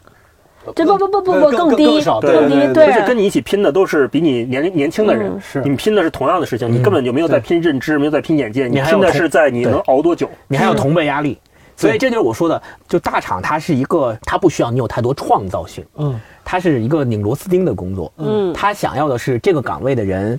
走了，马上接下来的那个岗位的人还能上来之后，是他不会对他的大业务有影响，肯定。所以这也就意味着你在干这个活儿的时候，你的创造性就已经被局限在那儿了。也就意味着说，以我们中段的这个阶段嗯进入到大厂，你依然干的是这种没有创造性的螺丝钉的工作。是的那你所遇到的同辈压力，人家比你年轻，人家是干这个是是没问题啊。 你都这个岁数了，你还在干而且这你个？心态上也不会那么拼了。嗯你二十多岁刚毕业的时候，我那时候你说你挤个出租屋，然后晚上回家还要为了工作干嗯嘛？我我 OK，我要拼，我年轻。嗯咱们这个年纪要再弄的话，对其实不太有那个心态对了。我还得滑雪 呢，赶紧弄来吧。我还得开哎心我还得看现 场，谁加班不加？你中段去，你也没有混到那个高层，那个也没有是啊那个职级，也没有年轻人的激情，你就很尴而尬。且你没那心不气上儿不下了的，嗯，啊！对咱俩越说越想哭 了，我觉得。所以说，就咱们得出个结论，就是越早去越好。那你说有些人，比如在阿里，有些人就干到高层，干了十几嗯年，他们有些人也很优，比如你说在大厂会限制你创造力，但好像咱们从外面看那些报道、那些故事，似乎大厂里面有有一些很牛逼的人，他们是怎么能够不压抑自己，或者是去的早 呗，就是去 的早，然后我那蒋凡多年轻就去了。对，行，朋友们，反正给你们一个结论啊，嗯要不早点去，要不去 得早，都去得去得早，对对对，嗯，要不然别去大厂。嗯然后顺着那个超哥说的，就是广弘领导这事儿嗯，啊，其实就是跟对人是个很好的一个选择。嗯但你们遇到过光环破灭这样的情况吗？嗯，破灭有啊，有肯定有。都是破灭了。都是破灭 的，就你你跟那个人接近的近了之后，总会有一些你之前预料不到的和他普通的地方被你看到啊。嗯。嗯这个不可避免吧？我先回应你，分享一下，你就是说你觉得那些牛逼的人确实异于常人，都是异于常人，嗯没有见过人那么那么那么勤奋，嗯怎么着？你像我领导东东锵，我是跟你对梁文道，可能甚至你对梁文道那个感情是差不多的。嗯我当时就是因为东东锵，我才来了这个公司。哦我我当也时是，，我当时本来在北京是演单口，我当时八月份来说的是演三个月，我就回上海了。我当时一直常驻上海，我直到现在我还有好多家当在上海朋友家放着，我的嗯车还在上海放着。哦，就是我一直觉得当时我要回上海，但因为当时东东锵给了我这个邀约之后，第一，我对字节跳动这个大厂还是有一些想要尝试的那个憧憬，嗯但主要是因为这个人，因为我从很多年前饭否时代你就、啊就 follow 他，然后我也很喜欢他，觉得应该去学习一下。我当时对他的感觉也是一样的，我觉得他的优点在于，你说异于常人的勤奋啥，我倒没有观察到，因为他可能有家有孩子，在工作上没有办法那么拼。但他异于常人的一点是特别会利用碎片化时间，我觉得他怎么的嗯讲？你就好像我觉得我上了一天班回去了，我就干不了啥事儿了。他同样在字节跟我一块儿上班，还是我领导，他事儿可能比我还多。中间还出了两本书，对，嗯就是李庄跟文案的基本修养。对对六里庄可能在入职之前可能就整理的差不多了，但文案基本修养真的也是我是。知道他是在工作同时利用业余时间一边整理一边弄出来的，而且同时你像他还有公众号，还有得一到些了一课，别的啊，对对对，得到的课当时也是，就是一边工作一边说，他说我要去得到录个课，就是同时能搞出来的。对而且他之前我记得写过一个东西，写过一个公众号，还是写过一个什么，发过一个微博，就说、嗯他说他之所以能比别人多的这么多，就是因为能很好地利用碎片化时间，不那么嗯浪费时间。我当时觉得，我以为这只是一个简单的决定，对、啊我只要决定我不浪费时间，我利用就可以。 啊直到我有了一个稳定的工作之后，才知道这个其实很难。你心里决定了，但是你肉体上你做不到，你知道，你回家啊想躺着。所以我觉得这个他很厉害。哦，你你会不会难过？他有这么多碎片时间做其 他事儿，哎你让他去做那哎，没有没有，没有，我 开玩郭笑东强还是很忙的。我跟 你说，他只是业余时间利用的好。 这句个。话写到片头啊。对，对，梁文道也是，他每天睡四五个小时。他说他最近年岁大了，刚过五十嘛，就马上五十岁生日，现在必须得睡五个小时了。之前每天睡四个小时啊，他有我都特别哦羡慕这些每六到天八个小时的阅读时间，嗯，呃，每天反正无数个会，只要一睁眼就是在处理工作、开会。我不知道他怎么安排他的时间的，嗯，因为他除了看理想，他还有别的好多事儿，什么写专栏、给人弄这个书评、弄这个弄那个、开开各种策划会。我就特别羡慕他们这种一天只能睡四五个小时的人。嗯我觉得我一天要只睡四五个小时，我能多出好多时间来干我喜欢的事儿。不是，我也一天睡四五个小时，但是我多数时间都是看电视剧，昨天看了十集。哎，林林胜斌是知不不道不不不，我不是职场精英，不是职场精英，我才这么躺。嗯啊？你看什么电视剧？我突然忽然变了，我就是昨天看那个书看得太痛苦了，就看什么大秦赋，就必须看那种不用脑子那种、那种那种真的，狗我真想知道你看什么电视剧。真的，我当时看国大产电秦视剧赋，吗哦，大哦现这个现在名字那个啊，大秦秦赋赋啊，就是讲秦国的人，就哦，他们是不是最近还说什么有个电视剧叫什么挺好看庄庄台叫啥？装台对对对，装庄台也挺台好看，我以为是个开玩笑，庄台不是庄台台中央电台，对啊啊，乔安北京 对它真的是个电视剧。是对是是它。为啥叫庄台呢？是个小说改编的，他那个人，他就是给他的秦工作腔，他给秦腔的那个搭唱戏秦台腔的的台搭戏台的，装台的 工人，安装的装台，嗯装哎呀，大家一聊起来这个娱乐，感觉对这对对对对聊 什么职场？你聊聊《鬼灭之刃》吧。我看了那一出看不下去的时候，我就看了《鬼灭之刃是》。是是，嗯我真这好看我的人设真不是职场，我就是我到现在，他们问我为什么创业，我说这么简单，这不就是找不着工作吗？大家， 那找不着适合的工作，也那只能自己弄一个了呗，就就特别简单，嗯，我觉得有个网红领导有一个心里想要去跟他一起共事的这么一个算是偶像吧榜样，我觉得是个好事儿。对哪怕最后离近了之后，你会发现可能光环会有些破灭，对，但通常来说，结果一定是利大于弊的。啊嗯嗯嗯，我之前我记得年轻的时候喜欢罗永浩，啊，我当时还没毕业，回来还想去要锤子，还要应聘，当时还没锤子，就是老罗英语培训啊我还发了那个应聘就是邮件，他还给了我面试。那你就会跟六兽做同事。对，那个时候我估计可能硕哥都还不在呢，有哦，他应该在，他应该在，他很那个时候早应该在。嗯就不管这个人最后是咋样，但是当时我觉得那个你有一个偶像，你自己会有个奋斗的方向嗯跟目标。我也有，我觉得那是一个年龄段的事情，就是在我刚毕业五六嗯年之内，我会有这个想法，但现在就很难了。哎，罗永浩是个每次我跟朋友一块聊罗永浩都是个很敏感的话题，为什？么？有人是有人罗特别非，喜有人欢，是有人罗特别不喜欢。哦哦，你们介意分享这个吗？我跟罗垂下老了罗永浩老师开过会，嗯就一块儿开过会，嗯就在那个大会议上，我是人生近距离观察一个、嗯一个他，我就觉得说，哇，这个人真的，第一，应该你真的是很喜欢，就他特别坦诚，嗯，也是经历异于常人。我觉得对这些人都是都是经历好好，非常之跳跃。就两个罗老师在一块儿，嗯因为我觉得我的思维已经还挺快了，然后大概说了三个番儿之后，我已经跟不上了，我说嗯我这到到哪儿 了、啊？是当时那个时候他们聊了对谈七小时八小时那八个小事儿，时吧，应该我是。不是，我们后来罗永浩不是哎做那个在专咱们栏那个做那个专栏，创然后业我们干做货日记。啊、嗯做做企划，然后当时他们俩都是已经从上一个 schedule 上刚下嗯来，然后也是经历好长时间漫长的工作。嗯，你看着如果看生理上已经很疲惫了，黑眼圈什么挺重的，然后聊起工作来也是那种特别放光，然后精力巨集中，特别快。嗯嗯，然后我就觉得这些人可能就是为创业而生的，就就就这些人干公司。当时我就颓了，我就说行了，我就这样吧， 啊回家看电视剧当时吧。就放弃自我了。啊，当时就真的是， 你们二位呢？因为有人觉得罗罗永浩是欺世盗名的骗子，我吗就是罗 黑。嗯你觉哦得？我我我是最早就是裸粉，我跟我爸都非常吃罗永浩理想主义这一套，我们认为世界上就得有这样的人，嗯做这样的事情。嗯然后我也近距离跟罗老师接触过，但是是长谈那个现场，我在做拍摄，明白。从他开始化妆、拍定妆照，然后到现场近距离观察他们俩对谈，应该谈了九个小时吧？，对，都剪出来是六个小时，嗯那九个小时我都一直在。我就感觉到他真的是完全相信他在做的这一套事情。真的是说到这完全相信，我必须插一个话，就是那天不是大家都说什么得到呀，为我前老板证明一下，就大家都觉得说他是什么贩卖焦虑啊、或者怎么样，我觉得真不是，就是他内心中就是相信这件事儿，而且他真的是被知识改变过命运，而且就是比如说你做每天听本书乱七八糟，就是他摄取知识的方法和路径，他自己就是那么做的，然后他把自己做的这一套变成了一个可产品化的思路或者解决方案的东西，嗯我觉得真的就是，值得尊重的。嗯，哎，你在奇葩说上是不是还说过？老罗嗯，啊贩卖焦虑，啊，对开，玩笑，当时就是李诞调侃他，然后我当时在那海选的时候就是挤兑人嘛，嗯我说罗老师贩卖焦虑，说完之后马东还点我了，你知道吗嗯？他说毛东，我知道脱口秀演员这个喜剧呢，有时候是内核是冒犯，嗯，但你这个什么时候该冒犯，你要摆正自己的 位置，大概这个意思因为因为意思就是说李诞可以对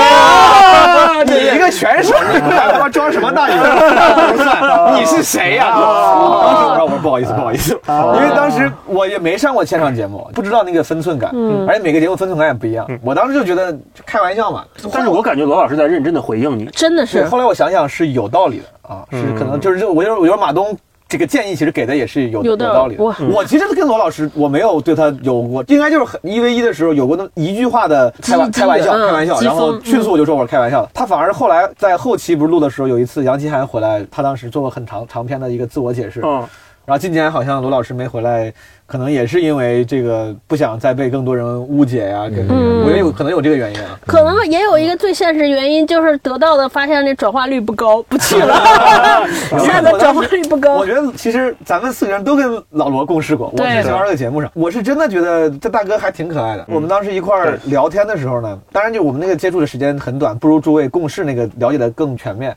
但在我看来，他是有时候显得很市井，对甚至显跟你言谈之间显得还就像你你爸的一个朋友甚至有点油，罗叔叔，甚至有嗯点油，但是很很真实。咱们每个人都是见过一些人，嗯他们很优秀、很精致、有光环，但你会觉得离得很远。嗯，但老罗，我我感觉他也也挺坦诚的，也挺真实的嗯。真是我们当时聊一些话题的时候，他过来直接就，我就不说什么话题了，但是他也不会说我是你们的这个导师，嗯我是大哥嗯啊哦，你们这一帮小艺人的没有，过来就跟你聊，聊得还挺开心。是，啊，嗯我当时就印象里面，我觉得这个人至少是可爱的，他嗯是个真的人，他是个可爱的人。嗯嗯我还记得后场里面，李诞当时写写叶枫，叶枫他对说对，：“他说这个人名字叫什么？半个精灵族嘛，一个精灵族。嗯说这个人哪怕有时候他有点怎么怎么着，但他他是个好嗯人。对，就一样，我觉得老罗也是，他有时候哪怕显得甚至有点油，说话有老用大词儿，感觉好像跟咱爸那个年纪有时候嗯说话想展示一些学识，好像有点不太酷。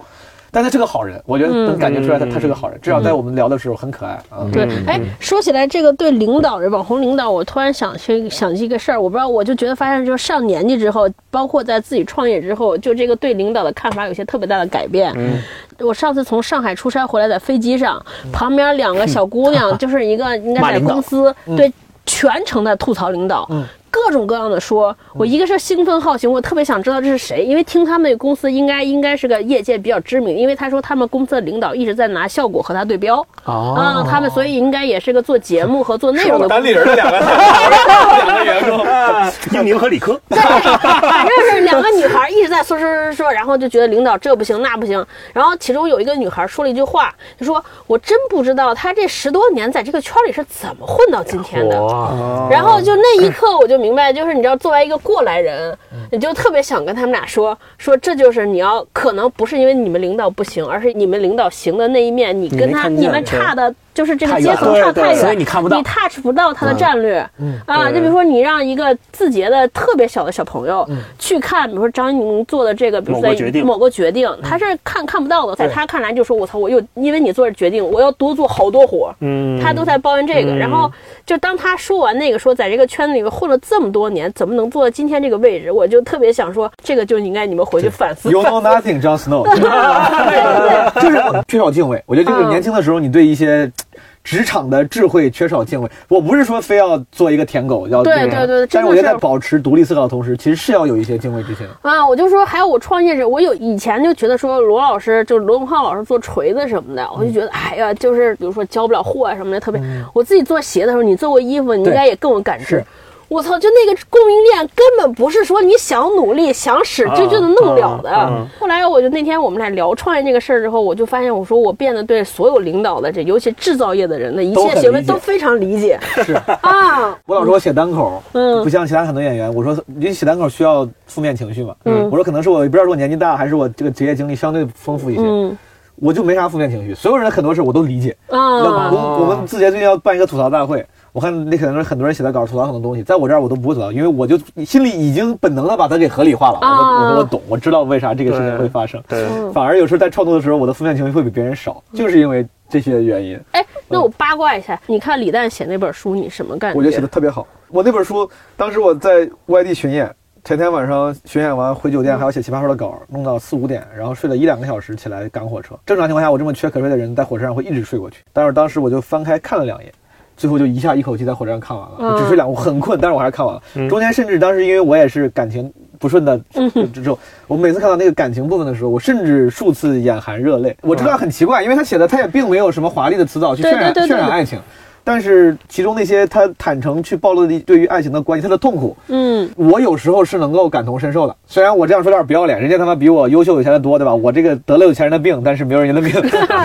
就是你能感觉出来黑尾就对他很好，对然后那感情里面就我觉得写的很好啊，他当时就就是很坦诚。他说对脱口秀是个人格，不是职业。他的这本书也严格贯彻了这个东西，就对是贯彻了脱口秀演员的一个人格，就是 real。嗯就是很真诚。虽然这个真诚，我猜肯定也是有所舍弃和有所嗯简单的改改变的吧。我估计编辑多多少少会删一点，他说完全没删，但我觉得应该会有一些改动。嗯，但总的来说，令人印象深刻。嗯，我觉得文笔也啥倒没啥，文笔，比如我之前看陈春成那个《要的前面艇》，我那个是属于是文学作品上，我当时也是给我一种诗的感受。后场是给了我另外一种诗的感受，不是文字上，嗯，是就是那种内核上的对内核上，我觉得是有诗人气质在的。嗯，对，哎，刚才我想接你那个说合理化那个事情，对你继续说。嗯，呃，就你会不会觉得把这个东西合理化之后，自己坚持的一些东西就不存在了？比如说，我举个例子，嗯那天我们公司一起开会，就说到我们那个 app 的事情，嗯就说我们 app 有有个不算是 bug，就是你切进那个 app 之后，你正在听的那个 app 会停掉。对，嗯这个是所有的音频 app 都会做的一个动作，嗯哼，就是为了提高你这个 app 在手机上使用时长。是的嗯就比如说你在听小宇宙的时候，你打开喜马拉雅，小宇宙对对就会对停掉，对吧？喜马拉雅也不会播嗯啊。然后我们就说这是一个问题，嗯。然后我们桌子上的一起开会的有一个同事就说，这个行业都这么干啊，嗯，嗯就为了提高使用时长嘛。然后我就说，行业都这么干，不代表这件事情合理，你这就是个流氓动作。嗯看理想就不应该做这个动作。有时候，如果说我站在他们的角度，或者我站在公司的角度，我站在这个 app 它应该有更多日活的角度去话想这个问题的时候，我肯定会站在他们那一边，说嗯就应该杀掉别的，让我们这个开始播。嗯但是有些东西我不能认同嗯。有些东西我要站在我的立场上，就认为这个事情是傻逼的，这个事情是流氓的，这个事情是不应该做的。嗯嗯哼，就包括我们有时候写周报，嗯写周报要求每周都写，但是真的没人看，没有嗯用。有时候行政会跟我说说，大姨你得写，大家都写，然后呢也是有领导看的，嗯，大家知道这个交流怎么怎么怎么怎么。站在行政的角度，你这个东西合理，嗯但是我不认同，是嗯我能不能不做？我能不能提出我的异议？嗯嗯这个我突然发现，我好像到了三十岁、三十多岁这个年龄段啊，我开始反倒会反叛一些。嗯比如说二十多岁的时候，我可能是那种不敢，嗯，或者是说我不知道，像刚才超哥说那个，就我不知道人家张一鸣那个决策是那样的。嗯现在这个阶段，我反倒是会提出一些不，或者说嗯那个时候你相信的东西可能没有那么坚定，而是到现在之后，你发觉你所相信的东西越来越坚定了。嗯嗯嗯我觉得嗯这两个不矛盾。我是我真的觉得不矛，我不是故意和和和稀泥嗯。你说这个这一面我也有，就很多时候年轻时候，就像老年人是最 don't give a shit 的人，老年人觉得他妈老子他妈给你这个脸，对吧？在 在电影里面那个 grumpy grandfather 是一个概念，就是就我很 grumpy，你妈你我不给你这个脸一样。老员工在职场里面，很多时候你也会就很多事情，你就你说更坚定了，我就是不喜欢，就是不喜欢，我告诉你不喜欢。我现在也是，但很多 很多时候我会负面的情绪也会更明显。但我说我合理化的可能是一些之前因为见识和眼界没有对意识。知道的那些困难，那些他们的困难跟难处。这个我我就合理化的更多嗯了。年轻的时候能觉得我操这领导傻逼吧，他妈话也说，比如说那个《背影》里面就记得朱自清说说年轻人总觉得父母说话不伶俐，大概意思就是说、说的不好。嗯咱们年轻的时候总会觉得爸妈这话说的不好，说话说得不漂亮，一样的，就是年轻人的时候你特别愿意用自己的标准去套那些，你缺少敬畏，其实你的那个标准可能也不是那么重要，嗯对吧？我我反正是的，我觉得我就很符合朱自清说那个，年轻的时候觉得爸妈说话不漂亮，领导办事儿不漂亮，嗯啊，怎么能这么搞呢？你让我肯定能搞得更好。但你后来随着可能经验、知识的变多，你会增加点敬畏之心，嗯，这方面是我合理化的。嗯但是随着价值观的坚定，有些那种不合理现象，可能也是我会更坚定反对的。嗯你看，这就 call back 上一个话题，大厂不能 够， 大厂不适合养老，不适合中断和对对对嗯不能养老。你看我们这些人，就是你内心有坚持，有脾气，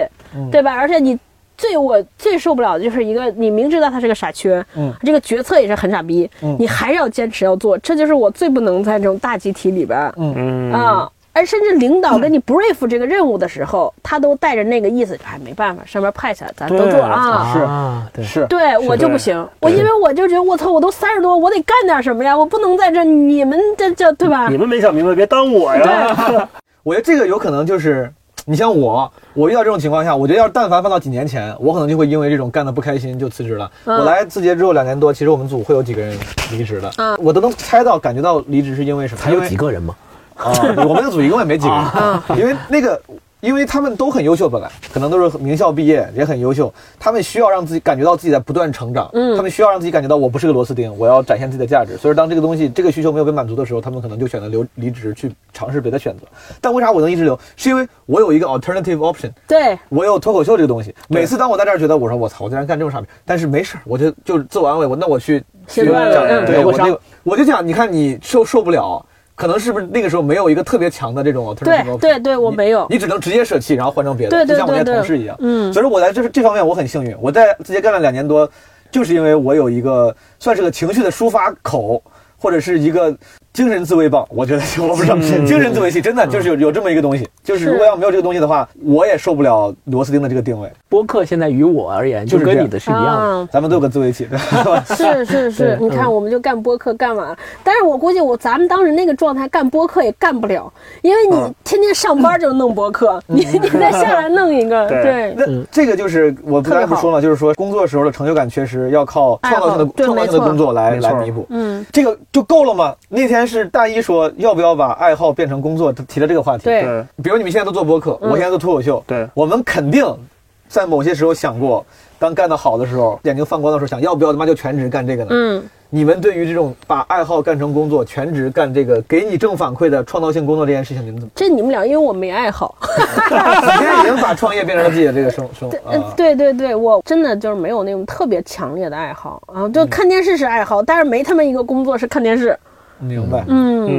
嗯，或者就是说，录播客这个事情算是给你工作之外的成就感的一个途径吗？呃还好，我录播课主要是要强迫找一个地方能每天能能够看书，就有一个地方能独立思考，我倒是没有什么。他其实倒没有强调说是你这什么精神支撑之类的，对对对不像脱口秀这倒没有之于我这种，对嗯对可对能输播客至出于等他于输入，嗯哦对我是因为首先是因为这个播客本身，像毛书记一样，是嗯我在螺丝钉的工作之外，嗯对我的生活的一个极为强大的嗯支撑和补充。然后另外就是跟超哥和大一一起做这个播客，我们本身定位就是学习小组，嗯也是输出倒逼输入的这么一个过程明白。它对我而言，学习的功能是非常强的。嗯另外一个就是我想过，我是不是能够在某一个合适的时间嗯，把播客变成我的主业，就我全身心的 all in 进这个行业。嗯也许不是 all in 在我们这个播客上，嗯可能是 all in 在某一个想要好好做播客的平台。嗯我可能去那个平台工作，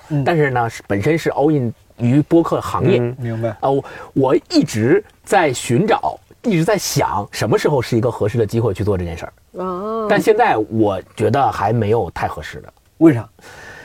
嗯，我也在想，我我问为啥是真心想知道你的这个心路历程，看有没有能够启发我的。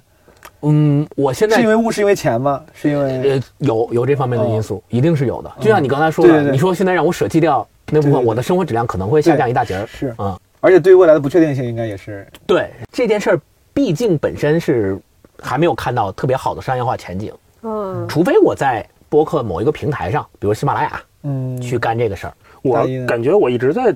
把兴趣爱好当职业，对，你一直在这么做。嗯我好像一直是我从你看刚才说从毕业做媒体，我就很喜欢做评论，啊，是，然后是到了逻辑思维、移动互联网那一套东西，对我来说是一个新鲜的嗯，就也是会引 n j o y 在里面，嗯就每天感觉都不一样。嗯，然后后来到现在也是做内容，就每天给梁文道编编辑稿子，我挺开心的。我觉得这是我的兴趣也在这儿嗯嗯哦啊、如果说让我换掉现在这份工作去干别的，我想不到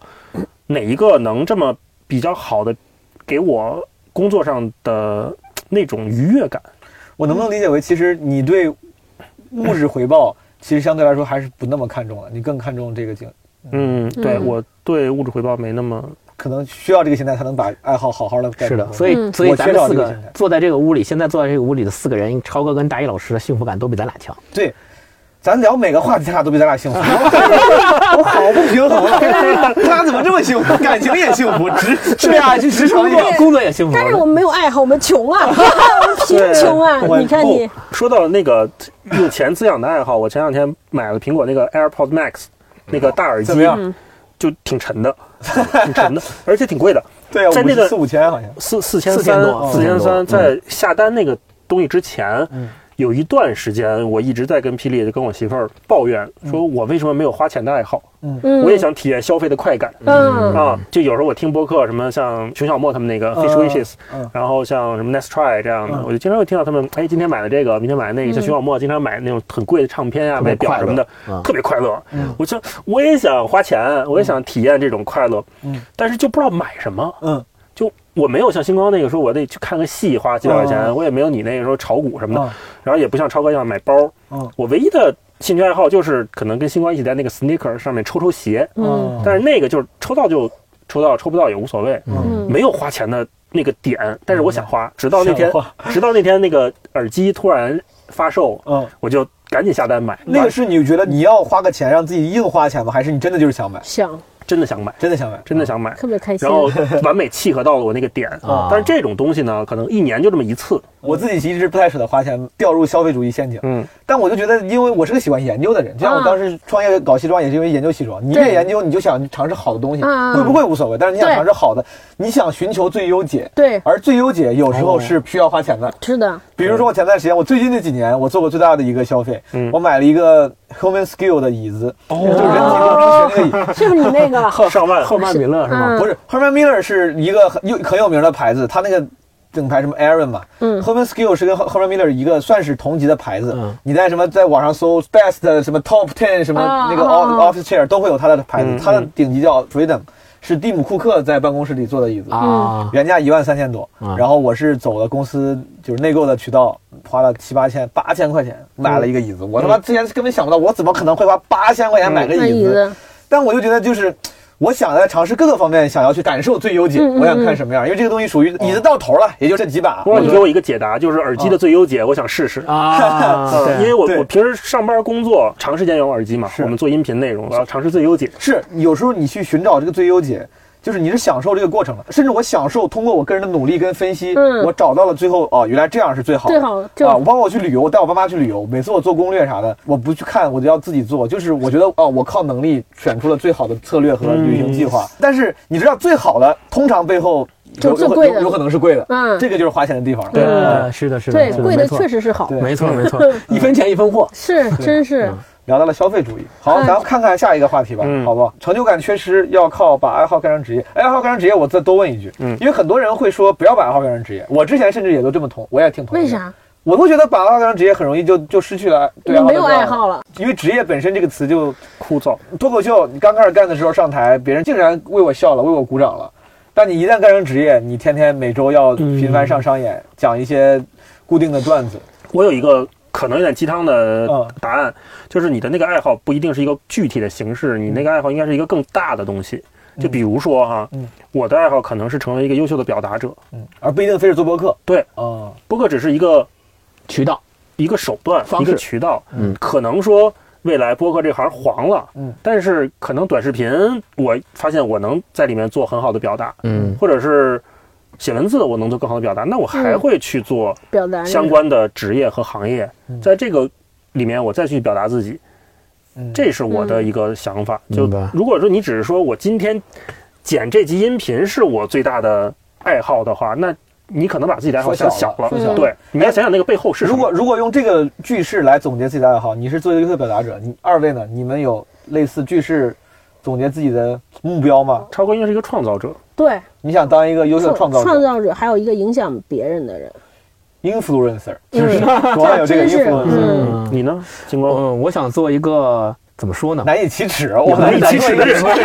儿是哪儿？我操，嗯想做一个 感觉没有什么这么难以启齿。就是我我我不知道该怎么形容啊，嗯就是我想做一个好的军师，啊，你明白我意思吗？哎，这个还挺有帮意思助的别人的人，这个还挺有意也也不是哦帮助别人，就是我我希望我的一些观点，我的一些想法能够被那些人接受并且认可，然但后是看不要到站在前边儿，对，能够看到你通过我的观点和想法，你成功了，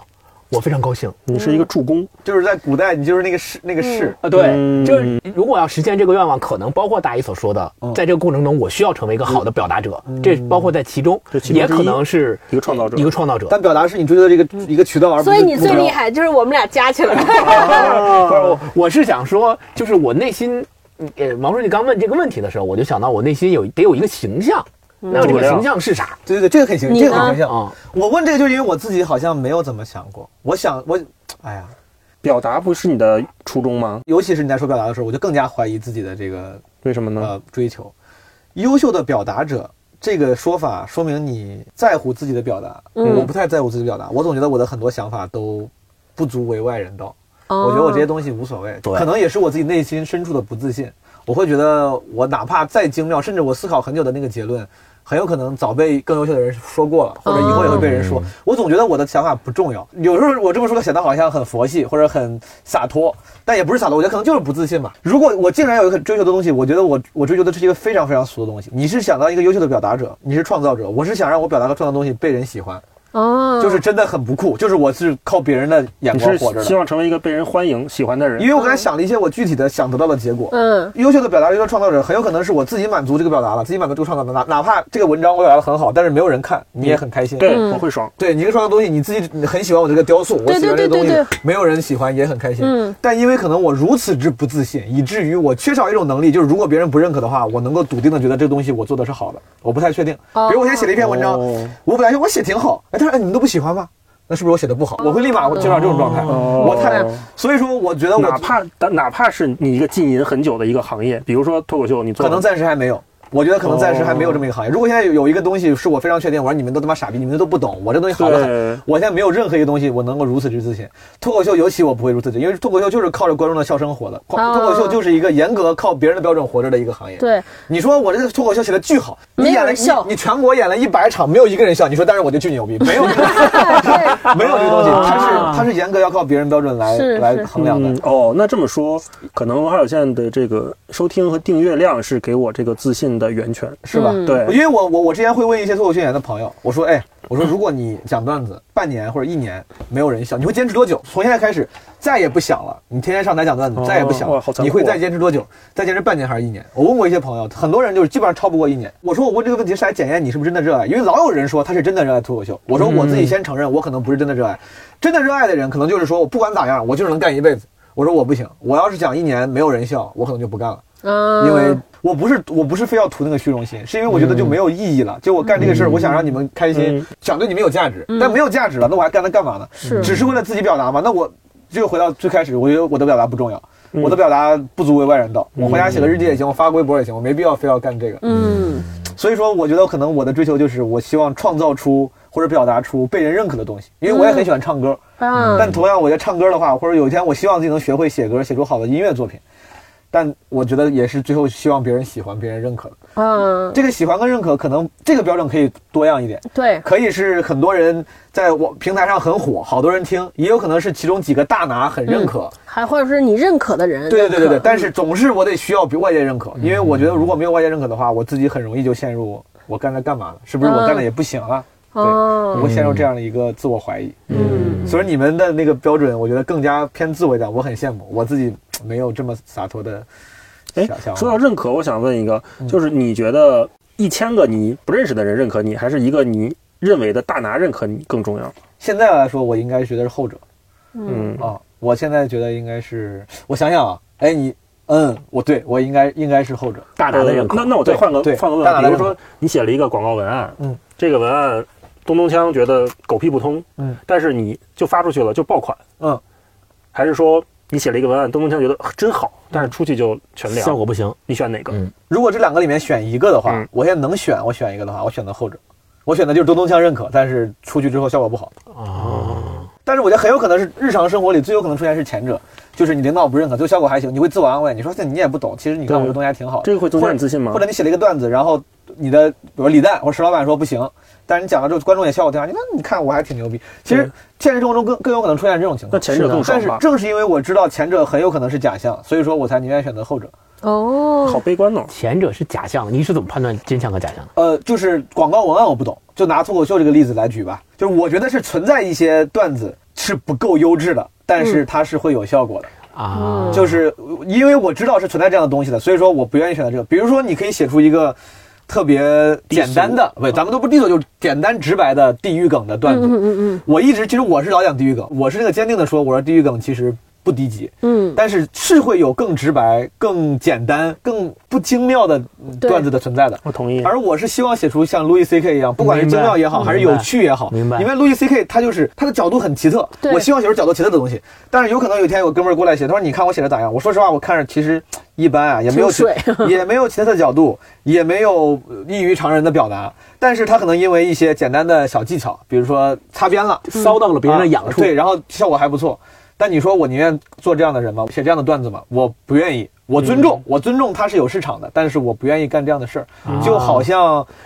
就跟罗永浩做手机一样嘛。对，就很多人很多事情都是有市场的嘛。你写一些很烂大街的口水歌也是有市场，你尊重它的存在，我尊重它的存嗯在，嗯但是我不愿意写。包括微信公众号不是，反正前两年看对，榜单第一是那个叫夜听嘛，对对对，夜疼，夜听还是夜读夜，反正就是都是全中国最广泛的中年妇女喜欢听那个，嗯给你做鸡鸡汤型的那个东西，那个是公众号他妈最火的公众号。嗯我尊重他，我也不骂他，我也不说 low，但是我不愿意成为他，我不愿意成为他，嗯我宁愿做一个别的公众号，就对咱咱这做个看理想啥的，对吧？嗯，而且可能也写不出来，对真是，所以说，嗯你问我让你选哪种，我宁愿选后者，因为我是相信每一个行当，虽然咱们要尊重所有的合理性、存在即合理，但我相信是有专业跟非专业之分的。对，所以说一那个金专线在对那，一个专业的人认可我，对我来说是有意义的。嗯嗯嗯，嗯，那你刚才说那个标准就有点问题，什么问嗯题？就是你说你在乎的是咱们文化有限的订阅量和收听量，但是其实订阅量和收听量往往反映的是市场对这个节目的看法。嗯，那你问毛书记问题，我也可以同样问你。文化有限被梁文道当面 夸了，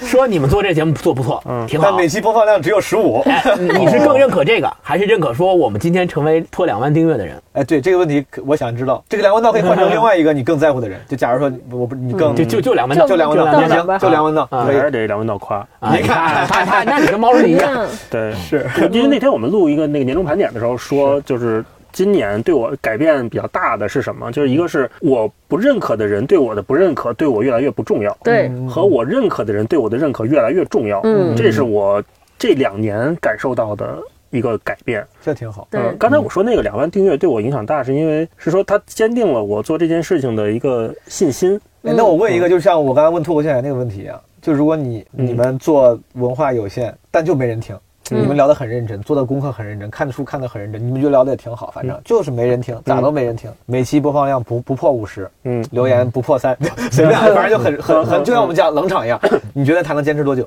就是因为如果你真的只是热爱表达的话，理论上你应该能永远做下去，因为你表达了，嗯但你真的能坚持下去吗？我会哎，这个就一直搞。我们三个做这个的初衷，当时就没太自嗯信，没想说我们要做一个订阅超过嗯一千、一万、两当然万，当都然都没我想相信过嗯。所以我们定位在说做学习小组，其实就是给自己留个后路。对于我来说啊，嗯就是留个后路，就是说我们做学习小组是为了咱自己做的。嗯，然后我们在刚开始做的那个半年，九月份开始录很嗯惨很惨，没人听的。然后疫情期间我们就停了，因为我们当时也没法录音，不好嗯录，我们就停了。然后后来突然有一天说，咱好像远程也能录，咱继续录呗。嗯，所以就是前一段那小半年没什么人听的那个阶段，我们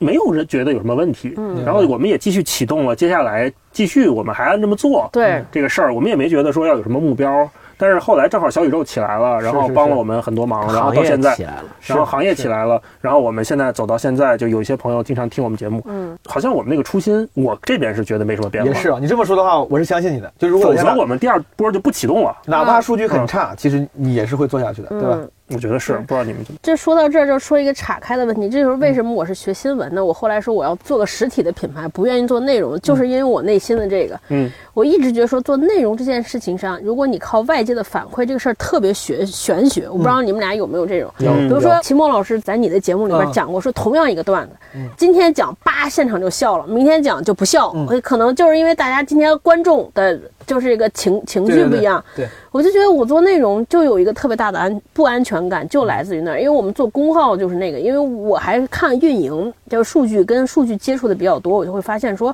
比如说你写一内容，我们都觉得特别好，嗯，绝对能爆，嗯，结果爸发出来没有任何声音，最后一看说为什么没有声音？说那边那个王宝强宣布离婚了， 所有流量都去那儿， 对，啊然后呢， 你汪你峰体制对，然后有时候你说，哎，胡逼弄一个吧，凑一个，然后也炸了。包括我们这次做播客也是，我们现在做的，你说我们的用功程度、努力程度和有剪辑的认真程嗯我们度，自己心里是有个分儿的。跟前面这些没有任何差别。嗯然后突然间这儿流量就起来，我们三个聊聊书，比如说聊李诞那期，现在喜马拉雅上的播放量只有五万。嗯，你说李诞是不是个名人？书聊的也很好，没什么问题，只有五万。嗯好多我们三个人都皮了，一个播放六十多万，我觉得这个真的没有任何参考。对所以就因为这件事儿，我觉得尤其做内容，就是你必须得给自己有一个信仰也好，或者支撑也好。你要是老被外界这些捆绑了，我就觉得就巨焦虑。我不是对老说，我说看这数据你就觉得我操特玄学，你做了什么吗？没有。嗯对，什么也没干，你也不知道这流量哪儿来的，谁转发了吗？也没有，就嗯就这样分析不出后来后来我就觉得这个事儿就佛了。内容创业的玄学，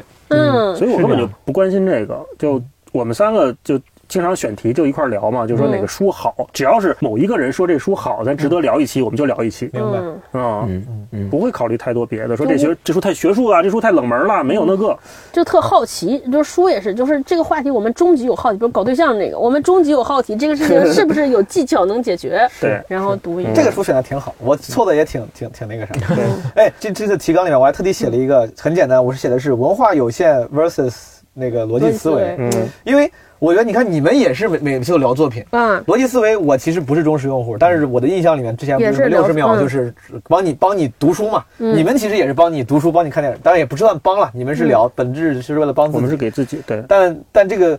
就就是内核，我觉得是有共通之处的。嗯嗯但是当时逻辑思维总被人喷，嗯，对？吧？总被人喷说你这个快餐化，然后把对这个阅读啊，把把这个知识的吸取变成快餐化。嗯你们做文化有限，为啥要限制在这个只聊作品呢？然后或者说你觉得只聊作品这件事情对于受众来说是个好事儿吗？你看我在抖我在自己我看抖音视频里面很多现在那种什么快剪电电影，嗯啪就三分钟把一个电影给你讲完，嗯，嗯，这种事儿你们是觉得是好的吗？我从我的角度来说，就是因为我之前我们那个创业经历，我们都是做内容的，所嗯以从我的角度来说，我觉得做内容我最看重的一件事情就是它能够持续生产。嗯，对，我觉得生产爆款不能注定，但是我必须找一个东西，所谓叫抓手，能让它嗯每天持续产出。我觉得读书这个事情是最容易变成这件事情的，所以我们选了读书这个事儿，嗯就是防止疲惫，防止没有选题。我觉得这个真的是运营这是层面的这是 这真的是我做这件事情的想法，然后同时又加之说我必须找一个东西能强迫自己读书。我觉得，反正我觉得选读书就是因为这个理由。我不知道他们俩是什么样。嗯，你说的嘛，出书都要被嗯诉星讼光嗯星光嗯星光总结的方法论，是这样的，就像毛书记说的，确实可能我们某种程度上可能不是我们的初衷，但我们最终的产品的形态决定了它不得不变成一个。知识胶囊，或者是一个什么样的东西，对吧？在能够给你缩短时间、时间的朋友之类的，这种类似于这样的东西。OK，最终产品的形态是这样，可能跟我们的初衷有所差别，但是如果我们能够通过这个东西让大家听了以后，对我们所讲到的这个作品产生兴趣，嗯，我觉得这个事儿是我愿意看到的，嗯而我没有奢求说，我也没有希望说我通过一个小嗯时的我们对这个作品的介绍，让你对这个作品有一个全面的了解之后，对你就认为啊听了就是看了。对，或者是对对对我我我看了我这个二十分钟的读书，我就相当于看了这本书，我没有这个初衷，也没有这个希望你。并没有标榜自己有这个功能，对对，我没，这个我也我也觉得很重要我做不到这一点。是的是的但是最起码我通过这个节目让你知道，说原来这个世界上还有这样的作者，他写了这样一本书，嗯，我们是挺感兴趣的。是如果你也这个挺好感兴趣，那你也去读一下。是是是如果你不想读，你只是想说听我们聊一个小时，你就觉得你听了就是看了，也行。我们决定不了这个事儿，啊，嗯但我不标榜我能帮你速成，帮对你如果那肯定那肯定不能啊。对啊这对哦所这以个。你其实还是想卖书，没有，我觉你得们还这有一个商个，业化模式已经想好了，挺好，真的，这个商业化模式已经太好拿商务了，我我们没太想做那么早就做商商业化的事嗯情，这也可能是跟一些就你刚才提到这些品牌不太一样的。嗯，我甚至都没有像超哥和星光想的那么远到听众那一端。嗯，我只是单纯的觉得我们仨都把这书看了，嗯，在这聊一小时，而且我个们人仨很开共心同。的爱好是看书，对，嗯，这个过程我很开心，然后聊的过程中互相启发，我很开心。然后我说出了一些我觉得哎牛逼啊，你能说出这样的话，挺开心。是我在跟你们录《爱的艺术》那期的时候，感受到了这种开心，确实，是吧几个人看完一块儿要聊聊的嗯聊到一块对儿，还哦挺开心。对，然后有有的时候我们同事，我们同事也很多都喜欢看书、看电影什么的，然后他们会跟我一起聊，说今今儿听了你文化有限聊一期，觉得哎呀特别好，说嗯特别羡慕有这样的朋友，嗯可以跟他一起聊。是的就是的现在很多年轻人我觉得就普遍孤独嘛，嗯就可能你的爱好并不能成为你跟你朋友共同的爱好，所以我们仨做这个事情，我就觉得特珍贵。嗯，就嗯我们仨这个爱好在这个点上能产生交集，并且能不断的持续往下走，对这就挺好。如果说嗯说我们仨爱好都是打动森，那完了，现在动森有一个人不爱玩了，那我们是不是这游戏就黄了？嗯，嗯，我我不知道你们生活中有没有遇到这种，就是我现在特别觉得，尤其年龄越大，就能和你聊抽象问题的朋友特别少。嗯，对，就你应该也不会跟你的朋友聊什么，生就是死对对对，爱的聊艺术。 那是是 是是是，就觉得大家聊着特别傻。对你打打电话说，哎，爱的艺术是什么？嗯吐吐车里两百，聊聊聊爱的艺术，对，大家聊聊爱的艺术，对，大学的时候我还跟朋友彻夜聊宗教。嗯嗯，但我当时大学同学在美国信了基督教，我们就当时就非常 open minded，也没有互相 judge，就说为啥你要信教？因为我不信，他信，我们就聊聊到三四点，就聊宗教，也就是聊点没啥意思的、嗯不 不值钱的哦哇，话题。嗯你说我让我突然想起来一个往事，我曾经也是跟大学同学在宿舍躺床上聊那个公正到底是什么。啊，当时哦那个对桑对德对，尔那那本本书嘛，啊对对对对然后我还跟他做那个思想实验，就是你把人推下去的那个思想实验，对，对对，就会聊那些很抽象，但是现在就不会了，对很少。我以前真的是，我后来这也是我做这个节目说要聊聊书，人嗯家其实是在这些东西在其他地方也没人可跟聊。还是要有一个自己的精神家园的。有一个是啊我以前是只能跟我老公聊聊电影，后来以前是我们俩跟其他人聊，后来随着大家也结婚有孩子这些，就变成连那些人也没有了，嗯，就觉得特别孤单。后来我觉得做这个节目能聊这些事情，真的还挺幸福的。嗯大嗯家听到了吗？这么美好的一个节目，文化 有限 FM 啊我靠 你看我这个非常非常自然的一个口播广告。对，待会我儿这给你打钱。我特地看了一个调查报告，就是美国那边说播客说插播广告的收听率跟观众的这个喜爱度都比放在开头要强，是吧？哦然后我特地插在了中间，大家可以各大平台搜索一下“文化有限”。啊嗯谢谢谢毛书记，谢谢毛书记，哦谢谢啊谢谢毛书记，谢谢。嗯哎，咱顺着这个话题说，就是咱们做的是一个可能给人启发的这么一个节目，然后包括什么逻辑思维，可能是稍微更直接一点的给人对知识的节目。你们也都在知识付费类的平台工作过，你们是典型用户吗？你们是知识付费类的典型用户？你像我是会在看理想花钱，会在得到花钱，会在喜马拉雅花钱的。你们买过这些课吗？不买。没有，我是一个得到 ID 为二的人，真的，你看一下我我的那个阅读时长时间特别短，不好意思，这也是我离开的原因。对、啊不用自己的产品， 对对，我确实是没办法。嗯为啥？你为啥不不是一个知识付费类产品的用户呢？嗯，因为是什么？我我一直觉得说看书这件事情呢，它最重要的不是书籍给你的答案，而是看书过程中的思辨和思考。就是现在这些产品，相当于直接给了你一个现成的答案。嗯，那答案其实往往是最没有用的。但比如说有一些就是有声书啊，比如现在我去参加奇葩说有个嗯那个呃导师叫刘擎嘛，嗯，什么现代哲学、西方哲学什么四十讲，嗯他在得到我前来刚花钱买了他的那个有声书，就是把嗯书给读了一遍。啊这种，但是这种比如有声书类型，你也会你会觉得效率太低吗？对我不是一个听觉用户，我是个视觉用户。我听东西经常会跑神儿、嗯是就好多人不是说我听东西是个伴随性的，我不行。嗯，就是我要不然就得聚精会神坐这儿就听，嗯要不然我就干脆去看。我我懂这种就比如说同样的事情，在 B 站上给我讲一遍，配上没错嗯 PPT 字什么，我能记下来。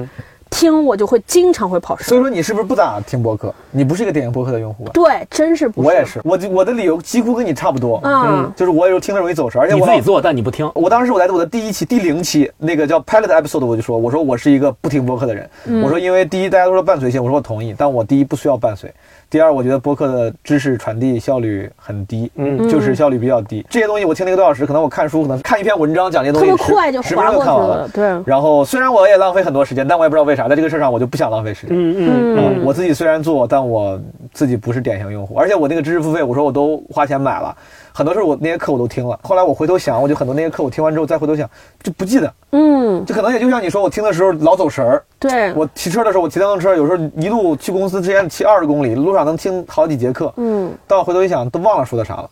没有看书记得清楚。还有就是你会发现，我们所有记下来的东西，我估计他们俩一样，就是我们在看书过程中聊的那些被你深刻记忆的东西，其实是你当下看那个时候有点怀疑或者没那么笃定的，嗯你愿意停下来想一想，然后对跟你生活关联一下，是这样才能会记住，或者才能最后留下来，甚至可以用这有些道理知识改变你。但是就是那些付费内容，因为它没有前因后果，对他直接给你大标题一一二三，然后一点一、一点二、一点三。你看我，反正我看完之后，就因为前前后脉络不知道，嗯，我就会非常之迷幻。你你启发我了，我觉得另外一个原因是你看的时候节奏在自己手里，你看到这段就像你说，嗯你想思考一下，这这这这段话像《爱的艺术》这个金句，我就嗯多看几遍，我说哎看了三遍，我说哎确实有道理。听的时候节奏不在你这儿，节奏在那个读的人那对个对对对那个地对对，方 而你掌握节奏的成本又很高，你看书掌握节奏的成本只要停下眼球就行了，嗯哼但你那个的话，可能你需要点暂停或者回退十五秒。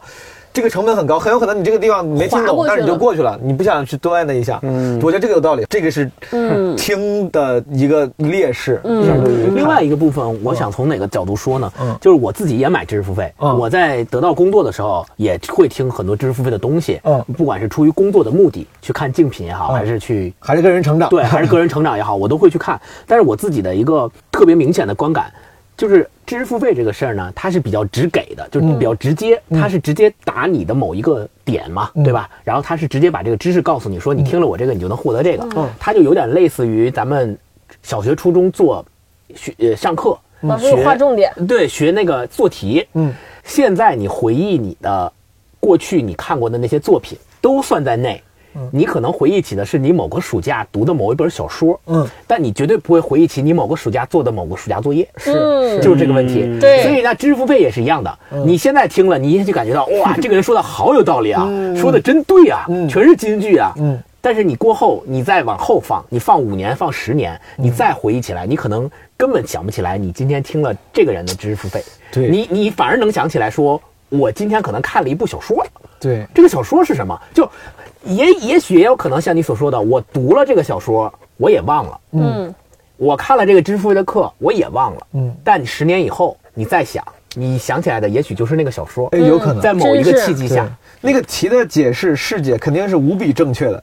但是就是因为它的那个，他给你的那个东西啊，对它不是说一个怎么讲，它不是一个更更全面的体验。我觉得看书是一个全面的体验。对听你说我临时现想了，可能也不是一个完美的理论，但我同意。就比如我现在想起来，我第一次看《天龙八部》的时候，嗯什么时候？那个是个什么假期？我一个人我在床上几天没出门，然后你是什么样的感觉？对，它是个整体的体验。对有有可能我记得是书的内容，有可能我记嗯得是看书时候的那个时候我我的样子、我的心情、你的共情有甚至外面可能那天的天气，有可能这它的感觉太多了，对对对对对总会帮助你稍微多记一点儿。但是你看题这东西，因为它如此之流程化、如此之标准化，大部分时间可能都是其他的元素变量都很统一。对是刚才星光那提醒我了，就是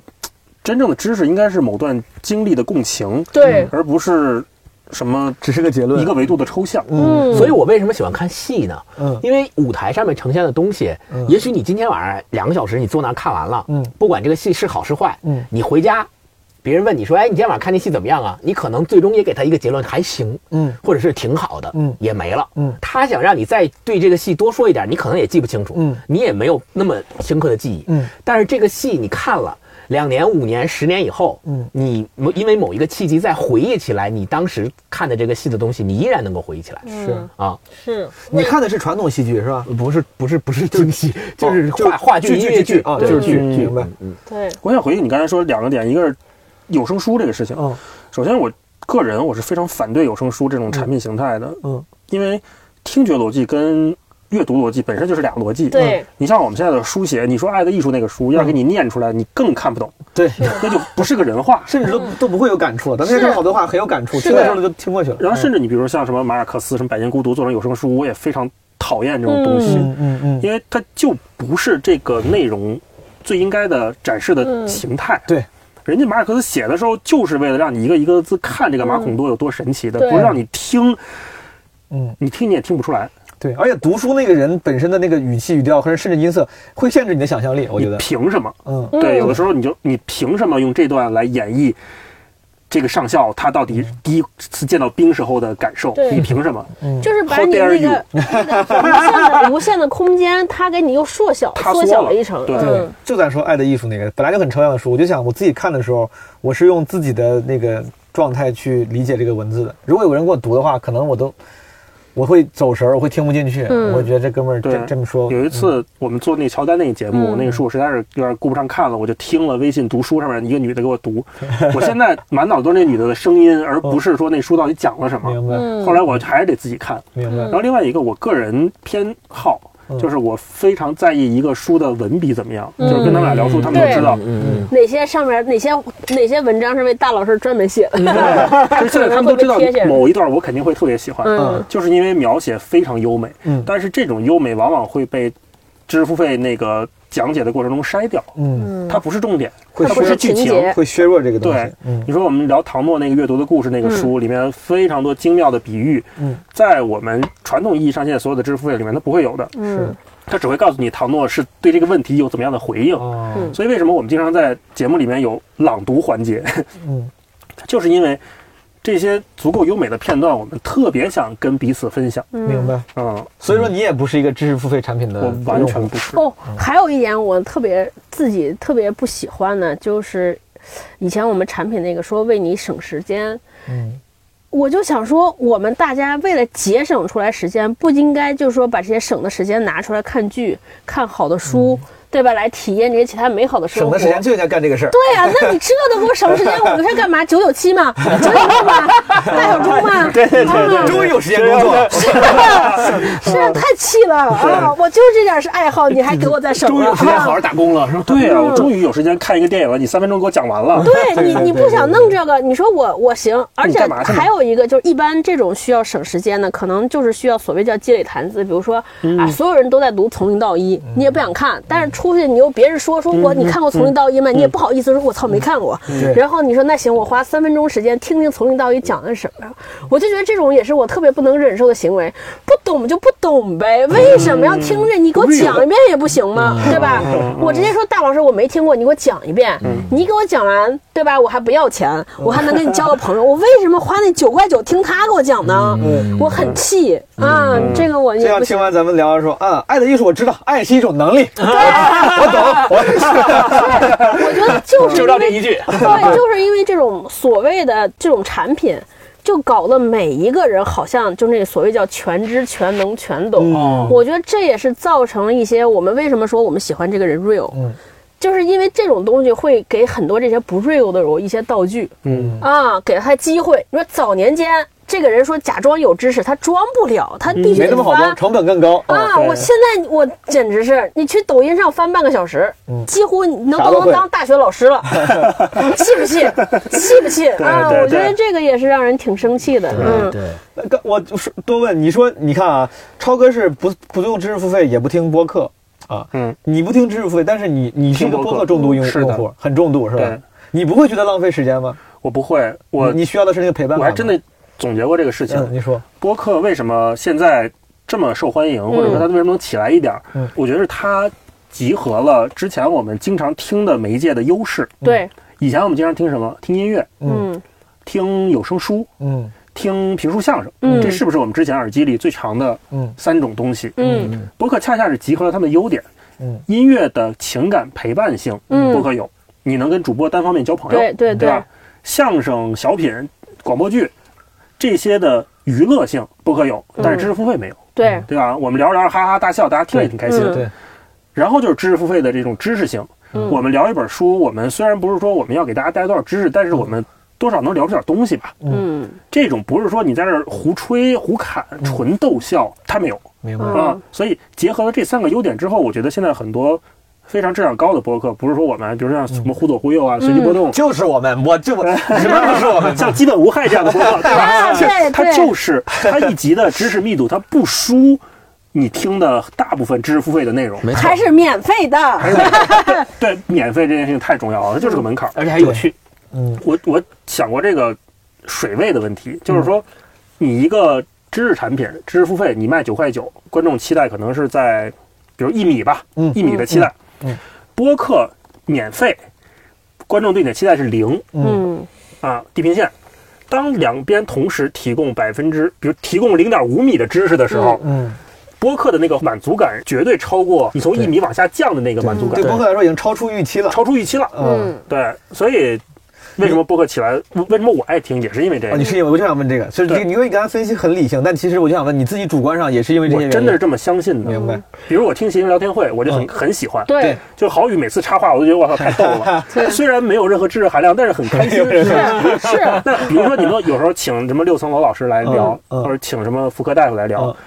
有知识性啊。嗯对我偶尔能获得一点我灵光乍现的东西。嗯。然后每周一，对吧？是不是每周一？嗯每周一更新，我会想着，哎，今儿周一谐音聊天会更新，嗯，它有点陪伴的感觉。对对对嗯是的，肯定所以在这几个东西真的集合在我身上听播客的时候，我是真切感受到的，我相信这一套东西，我才嗯 enjoy 它。明白。是嗯星光呢？你播客听得多吗？我包括听得多，我你也很包括重听得度，对，你我也俩很谁重重度啊？？嗯，谁听得更多？我们俩应该差不多，嗯但从小宇宙播放时长上来看，应该我比大一还要多一点点。不一定。现场哎，现 battle，在不一定了。现场比起 battle，来了，哎，看一眼，看一眼，分享一下，真的，咱俩比谁少？我应该是六十，我六十个小时，我应该稍还多一点，因为我有时候是我六六，四，哦，我你这十倍。我看啊，飞行模式，你们就我来的时候发现现六十多，我最近听的六百六十四个小时，嗯，哦，我是六十，啊，你咱俩俩差不差多不我是多六，十，六十小时十五分，嗯，而且很多还是听我自己的，我那咱俩也我是六十四小时四十二分，那我最近听过的是基本无害我。是最近，耶我得录节目是吧？对哎 赶紧补补课。哎，我真的，你看我我自己听过，除了你是我们多少节目之后，六六四啊啊！你怎么听这么多？我我四九六，你看哇看，也也很牛逼了，也很牛逼了。啊，咱们这个还是还是我还是挺重度的。嗯，挺，然后我就小宇问，宙听到这里，请给基本无害打钱。咱们做了不少广告，这对这一期嗯，哎，你们觉得播客，因为最近你咱们自己也搞播客了嘛，对肯定也关注这个行业嗯。我看过很多，尤其是你看单立人嗯就做了很多播客，我们说对播客公司了，我们内部有人会分享一些文章，啊都是看好的，播客这个行业被低估了，然后这个行业会发展，怎么怎么着？你们真的这么觉得吗？因为我先旗帜鲜明的说，我是抱着可能我这人偏悲观，我是抱着一个偏悲观的态度的。我觉得播客当然很好，形势也很好，很多人也需要，但它是否真的能成为所谓什么下一个风口也好，还是从生意的角度能成为一个能让大家从中获利的？我我其实不太不太乐观。 发自肺腑的希望它好，因为我真的喜欢这个媒介。嗯从生产制作的角度来讲，我觉得它成本比较低嘛，嗯你比写一个公众号好传播，然后也更容易跟大家交朋友。嗯，然后我们公司现在也在发力做播客，就看理想在做播客。嗯，所以我从个人和整个公司的角度，我都是希望这个行业越来越好的。你不用那么委婉，我觉得你们希望，而当然你你们既然已经实施了这个政策，嗯，要大力做博客，应该是内心相信它是会好的吧，不仅是希望吧，因为如果你不相信它是会好的，为啥你要，对吧，在这个公司呃策略上就要开始去我做？嗯我个人的想法是说，因为也跟很多，包括小宇宙啊，包括皮艇啊，就泛用型的客户端嘛，还有包括各大平台嗯，呃，做播客的这帮人也都有过一些关于行业的交流嗯。我自己的判断是说，现在整个播客行业处于一个草莽阶段。嗯而草莽阶段就是说。咱们这些做播客的人，嗯还有平台嗯，还有泛用型客户端，还有广告商、品牌方嗯，这些不同角色的人嗯，在这个草莽阶段，他们都在观望，同时也都在尝试。嗯你比如说，有些尝试的是那个日坛公园这样的，嗯还有包括 JustPod 这种的，对吧？还有包括生动活泼这种的，是是是他们都是用自己不同的方式，有的比如拿了投资，有的可能自己在发展，有的是矩阵式发展，嗯对对对有的可能是垂直化发展，对吧是？都不一样。那他们在通过这样的方式，都在不断的去尝试不同的方式，他们想看哪种方式能够率先跑出来。嗯就是在这次草稿阶段，大家都在试，包括平台也是在试。是可能比如网易云音乐它采用的对播客的方式和喜马拉雅采用的对播客的方式，不管是从资源还是扶持上来讲，都不一样。对那这种时候就是要看这个行业，只要大家都呈现是一个在往外、在往前跑的态势，我们判断这个行业就是有希望的。嗯对嗯假如说大家都不进来，都不玩儿，大家都是很萧瑟的这个行业，那我觉得也没什么希哎，望。你这个指标用的用的我我觉得对，对吧就是当一所以个行业开始越来越多人进来的时候，对，是嗯而且好大家都在往里进，呃，而且咱们是说，呃，再功利的判断，就是美国的播客现在有多少家播嗯客，中国现在中文播客有多少家，那远远比不上人家。那我们就认为，我们如果要做到人家那个程度，还有很大的发展空间，嗯所以我们愿意去投入这件事儿。明白。对，但是你如果让我判断说，到底这事儿能不能赚到钱，嗯或者到底这个事儿有没有像播客这个行业，像现在短视频行业这么嗯火，能做到这么火，呃，谁也不知道。是就是是这个行业里面，谁也不敢打这个保票说这个事儿。我感觉我是天然偏悲观，但你这么一说，我仔细想，确实也是也是啊，越越越来越多人开始做，就就是一个很明显的指标了。嗯，脱口秀也是，每次这个行业开始好，你发现越来越多人开始上开放麦，就大家都在往前跑，那指不定谁能跑出来呢。嗯，我我那天我们做那期节目聊播客，我也特别悲观，以至于袁老师就是那个、哦袁呃播老客袁公还社专播客公社专门过来找我说，没想到你这么悲观， 哈哈不要我们唱衰我们这个行业嗯对是吧？对对对，为啥？你为啥悲观啊？因为我自己是做，就是就我们那个公司，我把这些所有的这些东西统称为内容变现。嗯，我是觉得现在中国人，我更悲观。我觉得我们大家对于内容的审美，可能还没有到达那么高的发展水平。你就是，嗯，我把所有的内容，包括电影，包括你们脱口秀，其实也是一个内容变现的一个方法。那个实体的可能刚刚好一些，但是我觉得在线上的这种内容，需要大家为优质内容付钱的这个习惯，还需要特别大的社会环境才能养成。就是我们当时做知识付费的时候，呃，虽然我自己不不不那么喜欢那个产品形态，但是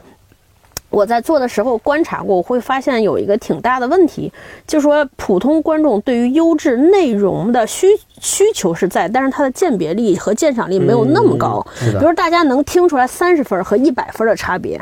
但是四十分和六十分的差别，大多数人是看不出来的。你这个事情放在电影上更是，你看，比如现在我们看豆瓣。对于电影的标准都都那么参差不齐，我觉得这个事情就决定了说我们整个优质内容，你就是做得好的人和做得那么水的人优，势大不家明显没有那么大的明显，所以我觉得就会让好多优质的人做内容，这些人会会悲观，会望而却步。很简单，你看咱们三个人，你都这么爱好，没有一个人说把手边事儿停下来，我我们干这个吧，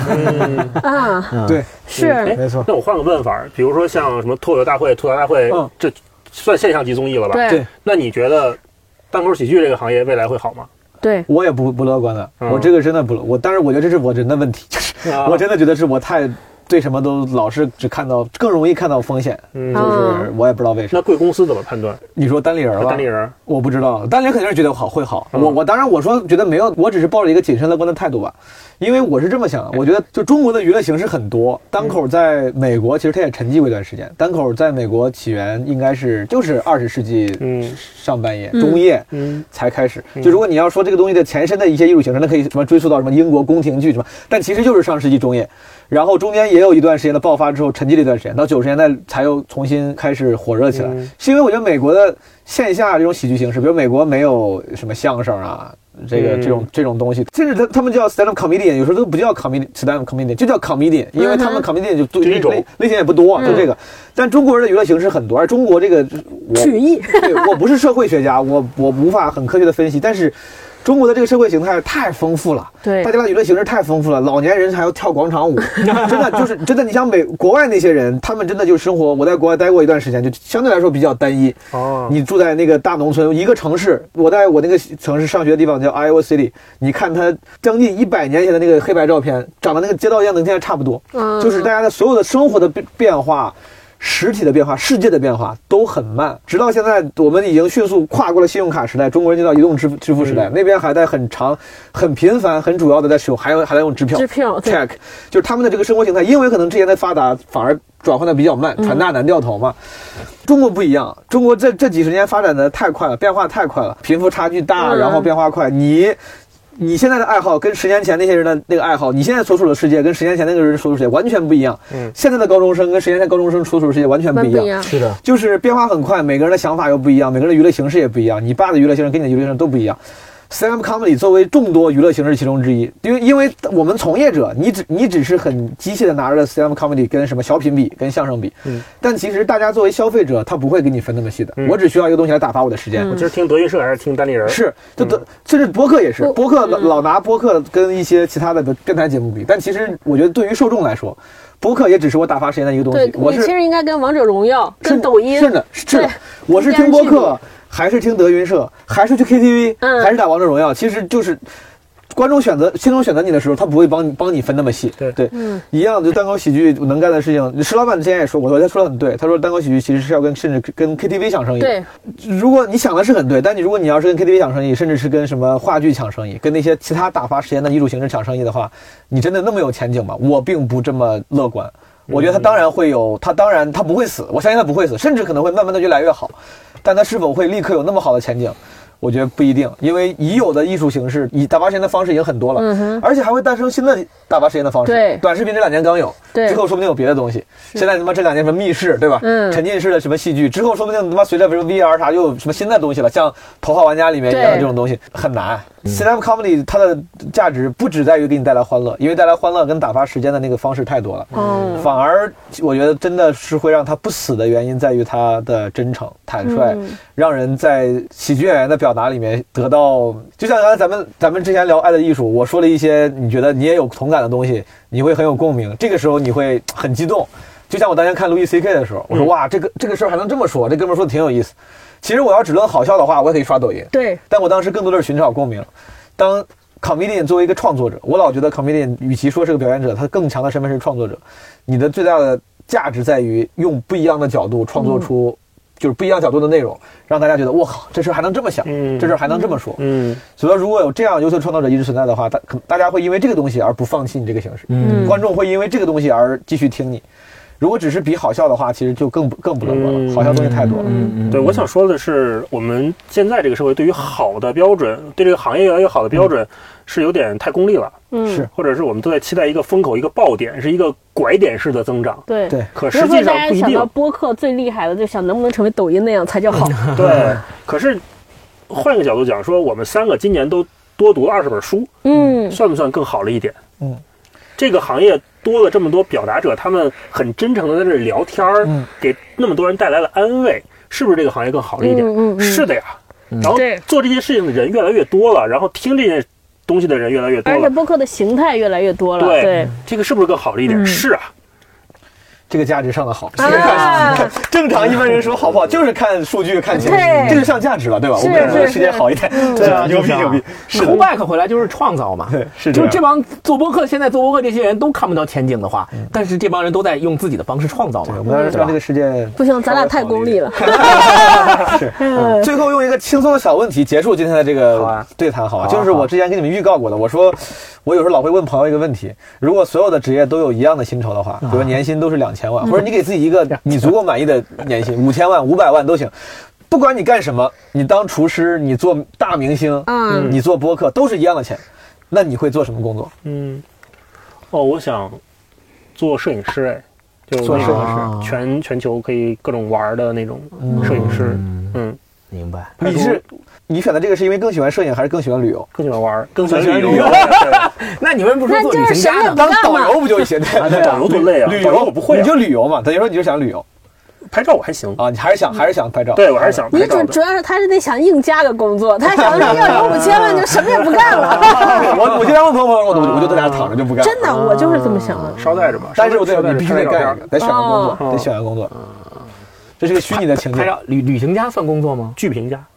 呃旅行哦家你得想产出当点什么吧？你想当旅行家是吧？你得产出个书吧，你得产出个点什么东西才叫旅行家吧？对，咱们稍微给给个让让它更像工作一点。如果你想旅游的话，你想产出的是照片还是书还是 vlog 还是哎带？团，啊，我我我那就不是旅行家，因为旅行家被 他一说点了活都不想干。 不是旅行家被他说嗯了，就是我我想可能会成为一个，嗯，就是到处去看戏的人，看剧的人，剧评家，评吗？你得评啊，你得写东西啊，评不评？呃，评评也很行，勉强。评评，特别挺。但重要的是你得看，给看，对，嗯给你看，对，给我看。嗯，实现看戏自由。哎，你你一般说看戏，你看更多的是音乐剧还是话剧还是什么？都都是都看呃。音乐剧，肯定从品呃数量上来讲，现在没有话剧多嘛。哦，你就不想演吗？如果给你这个钱都一样的话，你不想去演吗？哎你就喜好欢问看题，嗯，我觉得我可能会从事编导、军军事事的的工工作作，啊，那但真是但我可能不会演啊，因为我知道我自己的外在条件和自身条件可能不适合，好，但是我愿意去做编导的工作，嗯就创造。如果一定要创造点什么的话，你是顾问创造呢创造剧，你想创造剧？对，那我希望能够作为一个剧的编导。对，这就是我想问的。你你宁愿创造剧评，那我觉得肯肯定创造剧比创造剧评要来更劲啊要更对那啥呀，对吧？嗯好，嗯这个旅行摄影师，创造剧评或者剧的人，嗯嗯选一个，应该是剧吧？这个剧剧选的创作者嗯，那就是戏的创作者。啊哦，你呢，超哥？我呢，我其我我其实倒不担心是钱，我主要是担心天赋。如果就是有钱且有天赋，我特别愿意做什么心理咨询师以及私家侦探，只要那些人太八卦了，太八卦了，对哦，我你这个没想到，可以是可以八卦哦，我也没对，想我到就特别想跟一个人聊聊。我到现在，我我觉得还是本质上还是对人有特别大的好奇心。明白嗯，对人有特别大的好奇心，所以说只有呈现为职业就是私家侦探或者是心理咨询师。对，就想知道人就是他人根儿上是怎么回啊事？，怎么回事儿？他怎么就会有这种想法？所以你你以后可以常跟我聊聊，你为什么就是 啊，我这个问题很久没想了，我之前老问朋友，但是我之前上次想这个问题的时候，我就想做演员。啊？我去年第一次开专场的时候，我在朋友圈还发了一个感觉比较煽情的朋友圈，我说我这个就是开了专场怎么着，然后我截了一个我一二年和一三年的微博，那个时候我没粉，没人留言，但是我写的特别清楚，就是有一个微博是别人我朋友转的，说理想的工作，他写的是什么海豚训练员，我就转发我说演员，那是我一三年的时候的想法，那个时候我还是一个金融记者，还学的还是金融，对，还是财经记者。哦然后一二年的时候，我发过一条微博，很中二，我说我一点都不享受在舞台下摇摆晃动的感觉。我说粉丝的事情你们去做，我要去台上。嗯就这两这两条微博，我觉得就基本可以部分解释我现在做的事情。就第一，我喜欢创造，我不喜欢围观。就像嗯与与其创造剧评，我更愿意创造剧，对我更愿对对对意参与进去。参与嗯我真的很不愿意当粉丝，我不是吝啬自己的赞美和欣赏，我也有喜欢的人，但我我不太喜欢当粉丝，我不太喜欢追星，我喜欢就是 be part of it。 嗯哼，然后后来我朋友纠正我，他说你你想到的其实不是演员，是 明星。 啊结合你那个对粉丝讲，你就是想 红，哎，就想红。我当时看到很多新闻说，比如张震拍戏的时候，今天什么学八极拳，嗯啊明天学什么，说就在还有人说，因为拍戏要去学骑马，要去学什么，又要又为了拍戏要去军队的体验体验生活。人的人生长度有限，但似乎好像如果你拍戏的话，是可以在有限的生命里多尝试一些东西的。啊很多人为了体验拍人戏生嗯会体验很多东西，拍戏是一个既能够获得成就感、愉悦感，同时还能体验不同人生的东西。你还能学打枪，你要演枪战片的嗯话，对吧？演什么古装剧，还能学骑马。但后来他们说，他说你一般演员体验不了，在明星才 行。对明星的，我当时所以说我说选明星不是为了红，是为了能够体验到这些东西。哦啊，我想当一个能体验不同人生生的活的演员啊。哎，那我要再追击一个更直击灵魂的事。你说，比如说你当演员，对嗯你就不用想什么已经接不着戏了，你就是什么都能，就每天能每年能稳定的赚一个亿。好，然后，但是现在有一部戏说你去演那个，你得受多少斤吃苦啊？还有一个戏说你什么也不用干就能选那个钱， 你选哪个？但是会很红。我一所以说选前者就不红是吧？嗯，对，选者吃苦且不红，选前者吃苦且不红，后者我非常确定你不吃能苦演且红。啊、还能红，你选百哪分个之一百二选后 者， 没有任何犹 豫，那你还是想 红。要啥自行车？ 没有，这也是体验生活。我要体验一个不吃苦还能红的人 生。吃苦，我跟你 说，吃苦的人生太容易体验了，想体验吃苦啊的人生太容易了。等到有一天你不红的时候，你想去体验因为不吃苦而瘦什么，这个东西太容易了。我操，同样是喜欢的，我选一个更舒服的呀，肯定明白的，我没必要故意要去吃苦。嗯对，我觉得你这个情境主要设置的太不纠结了，太不纠结了，我就太不纠结了。我觉得可能如果要咱们得得得讨论出一个比较容易纠结的场景的话，可能会更有戏剧张力一嗯点。对对对，明吃白。苦且红和不吃苦赚一千万，啊，对，这个可能会稍不微红对，就是更有优劣啊啊，更有优劣，可能会就稍微会能排列组合纠结换一下，对，嗯吃苦且红和不吃苦赚钱，那肯定选选选前者了，又能体验生活，又能红。嗯嗯，嗯，还是得红。 还是得红，这个是 永远不变的。对。这期其实录的很长，朋友们，所以说，如果你竟然听完了，听到这儿，那我还是挺感谢的，对吧？也算是忠实听众，为我们的完播率做了贡献。作为感谢，作为奖励，我给大家吟诗一首：天塌了，地陷了，小花狗不见了。谢谢。速洒落在街边。我最爱去的书店，它也没撑过这个夏天。回忆文字流淌着怀念，可是也没什么好怀念。可是你曾经的那些梦，都一点的模糊看不见。那些为了理想的战斗，也不过为了钱。可是我最恨的那个人，他始终没死在我面前。还没年轻就变得苍老，这一生无解。我不要在失败孤独中死去，我不要一直活在地下里。无知的编剧，匆匆的蚂蚁，没有文化的人不上心。我不要在失败孤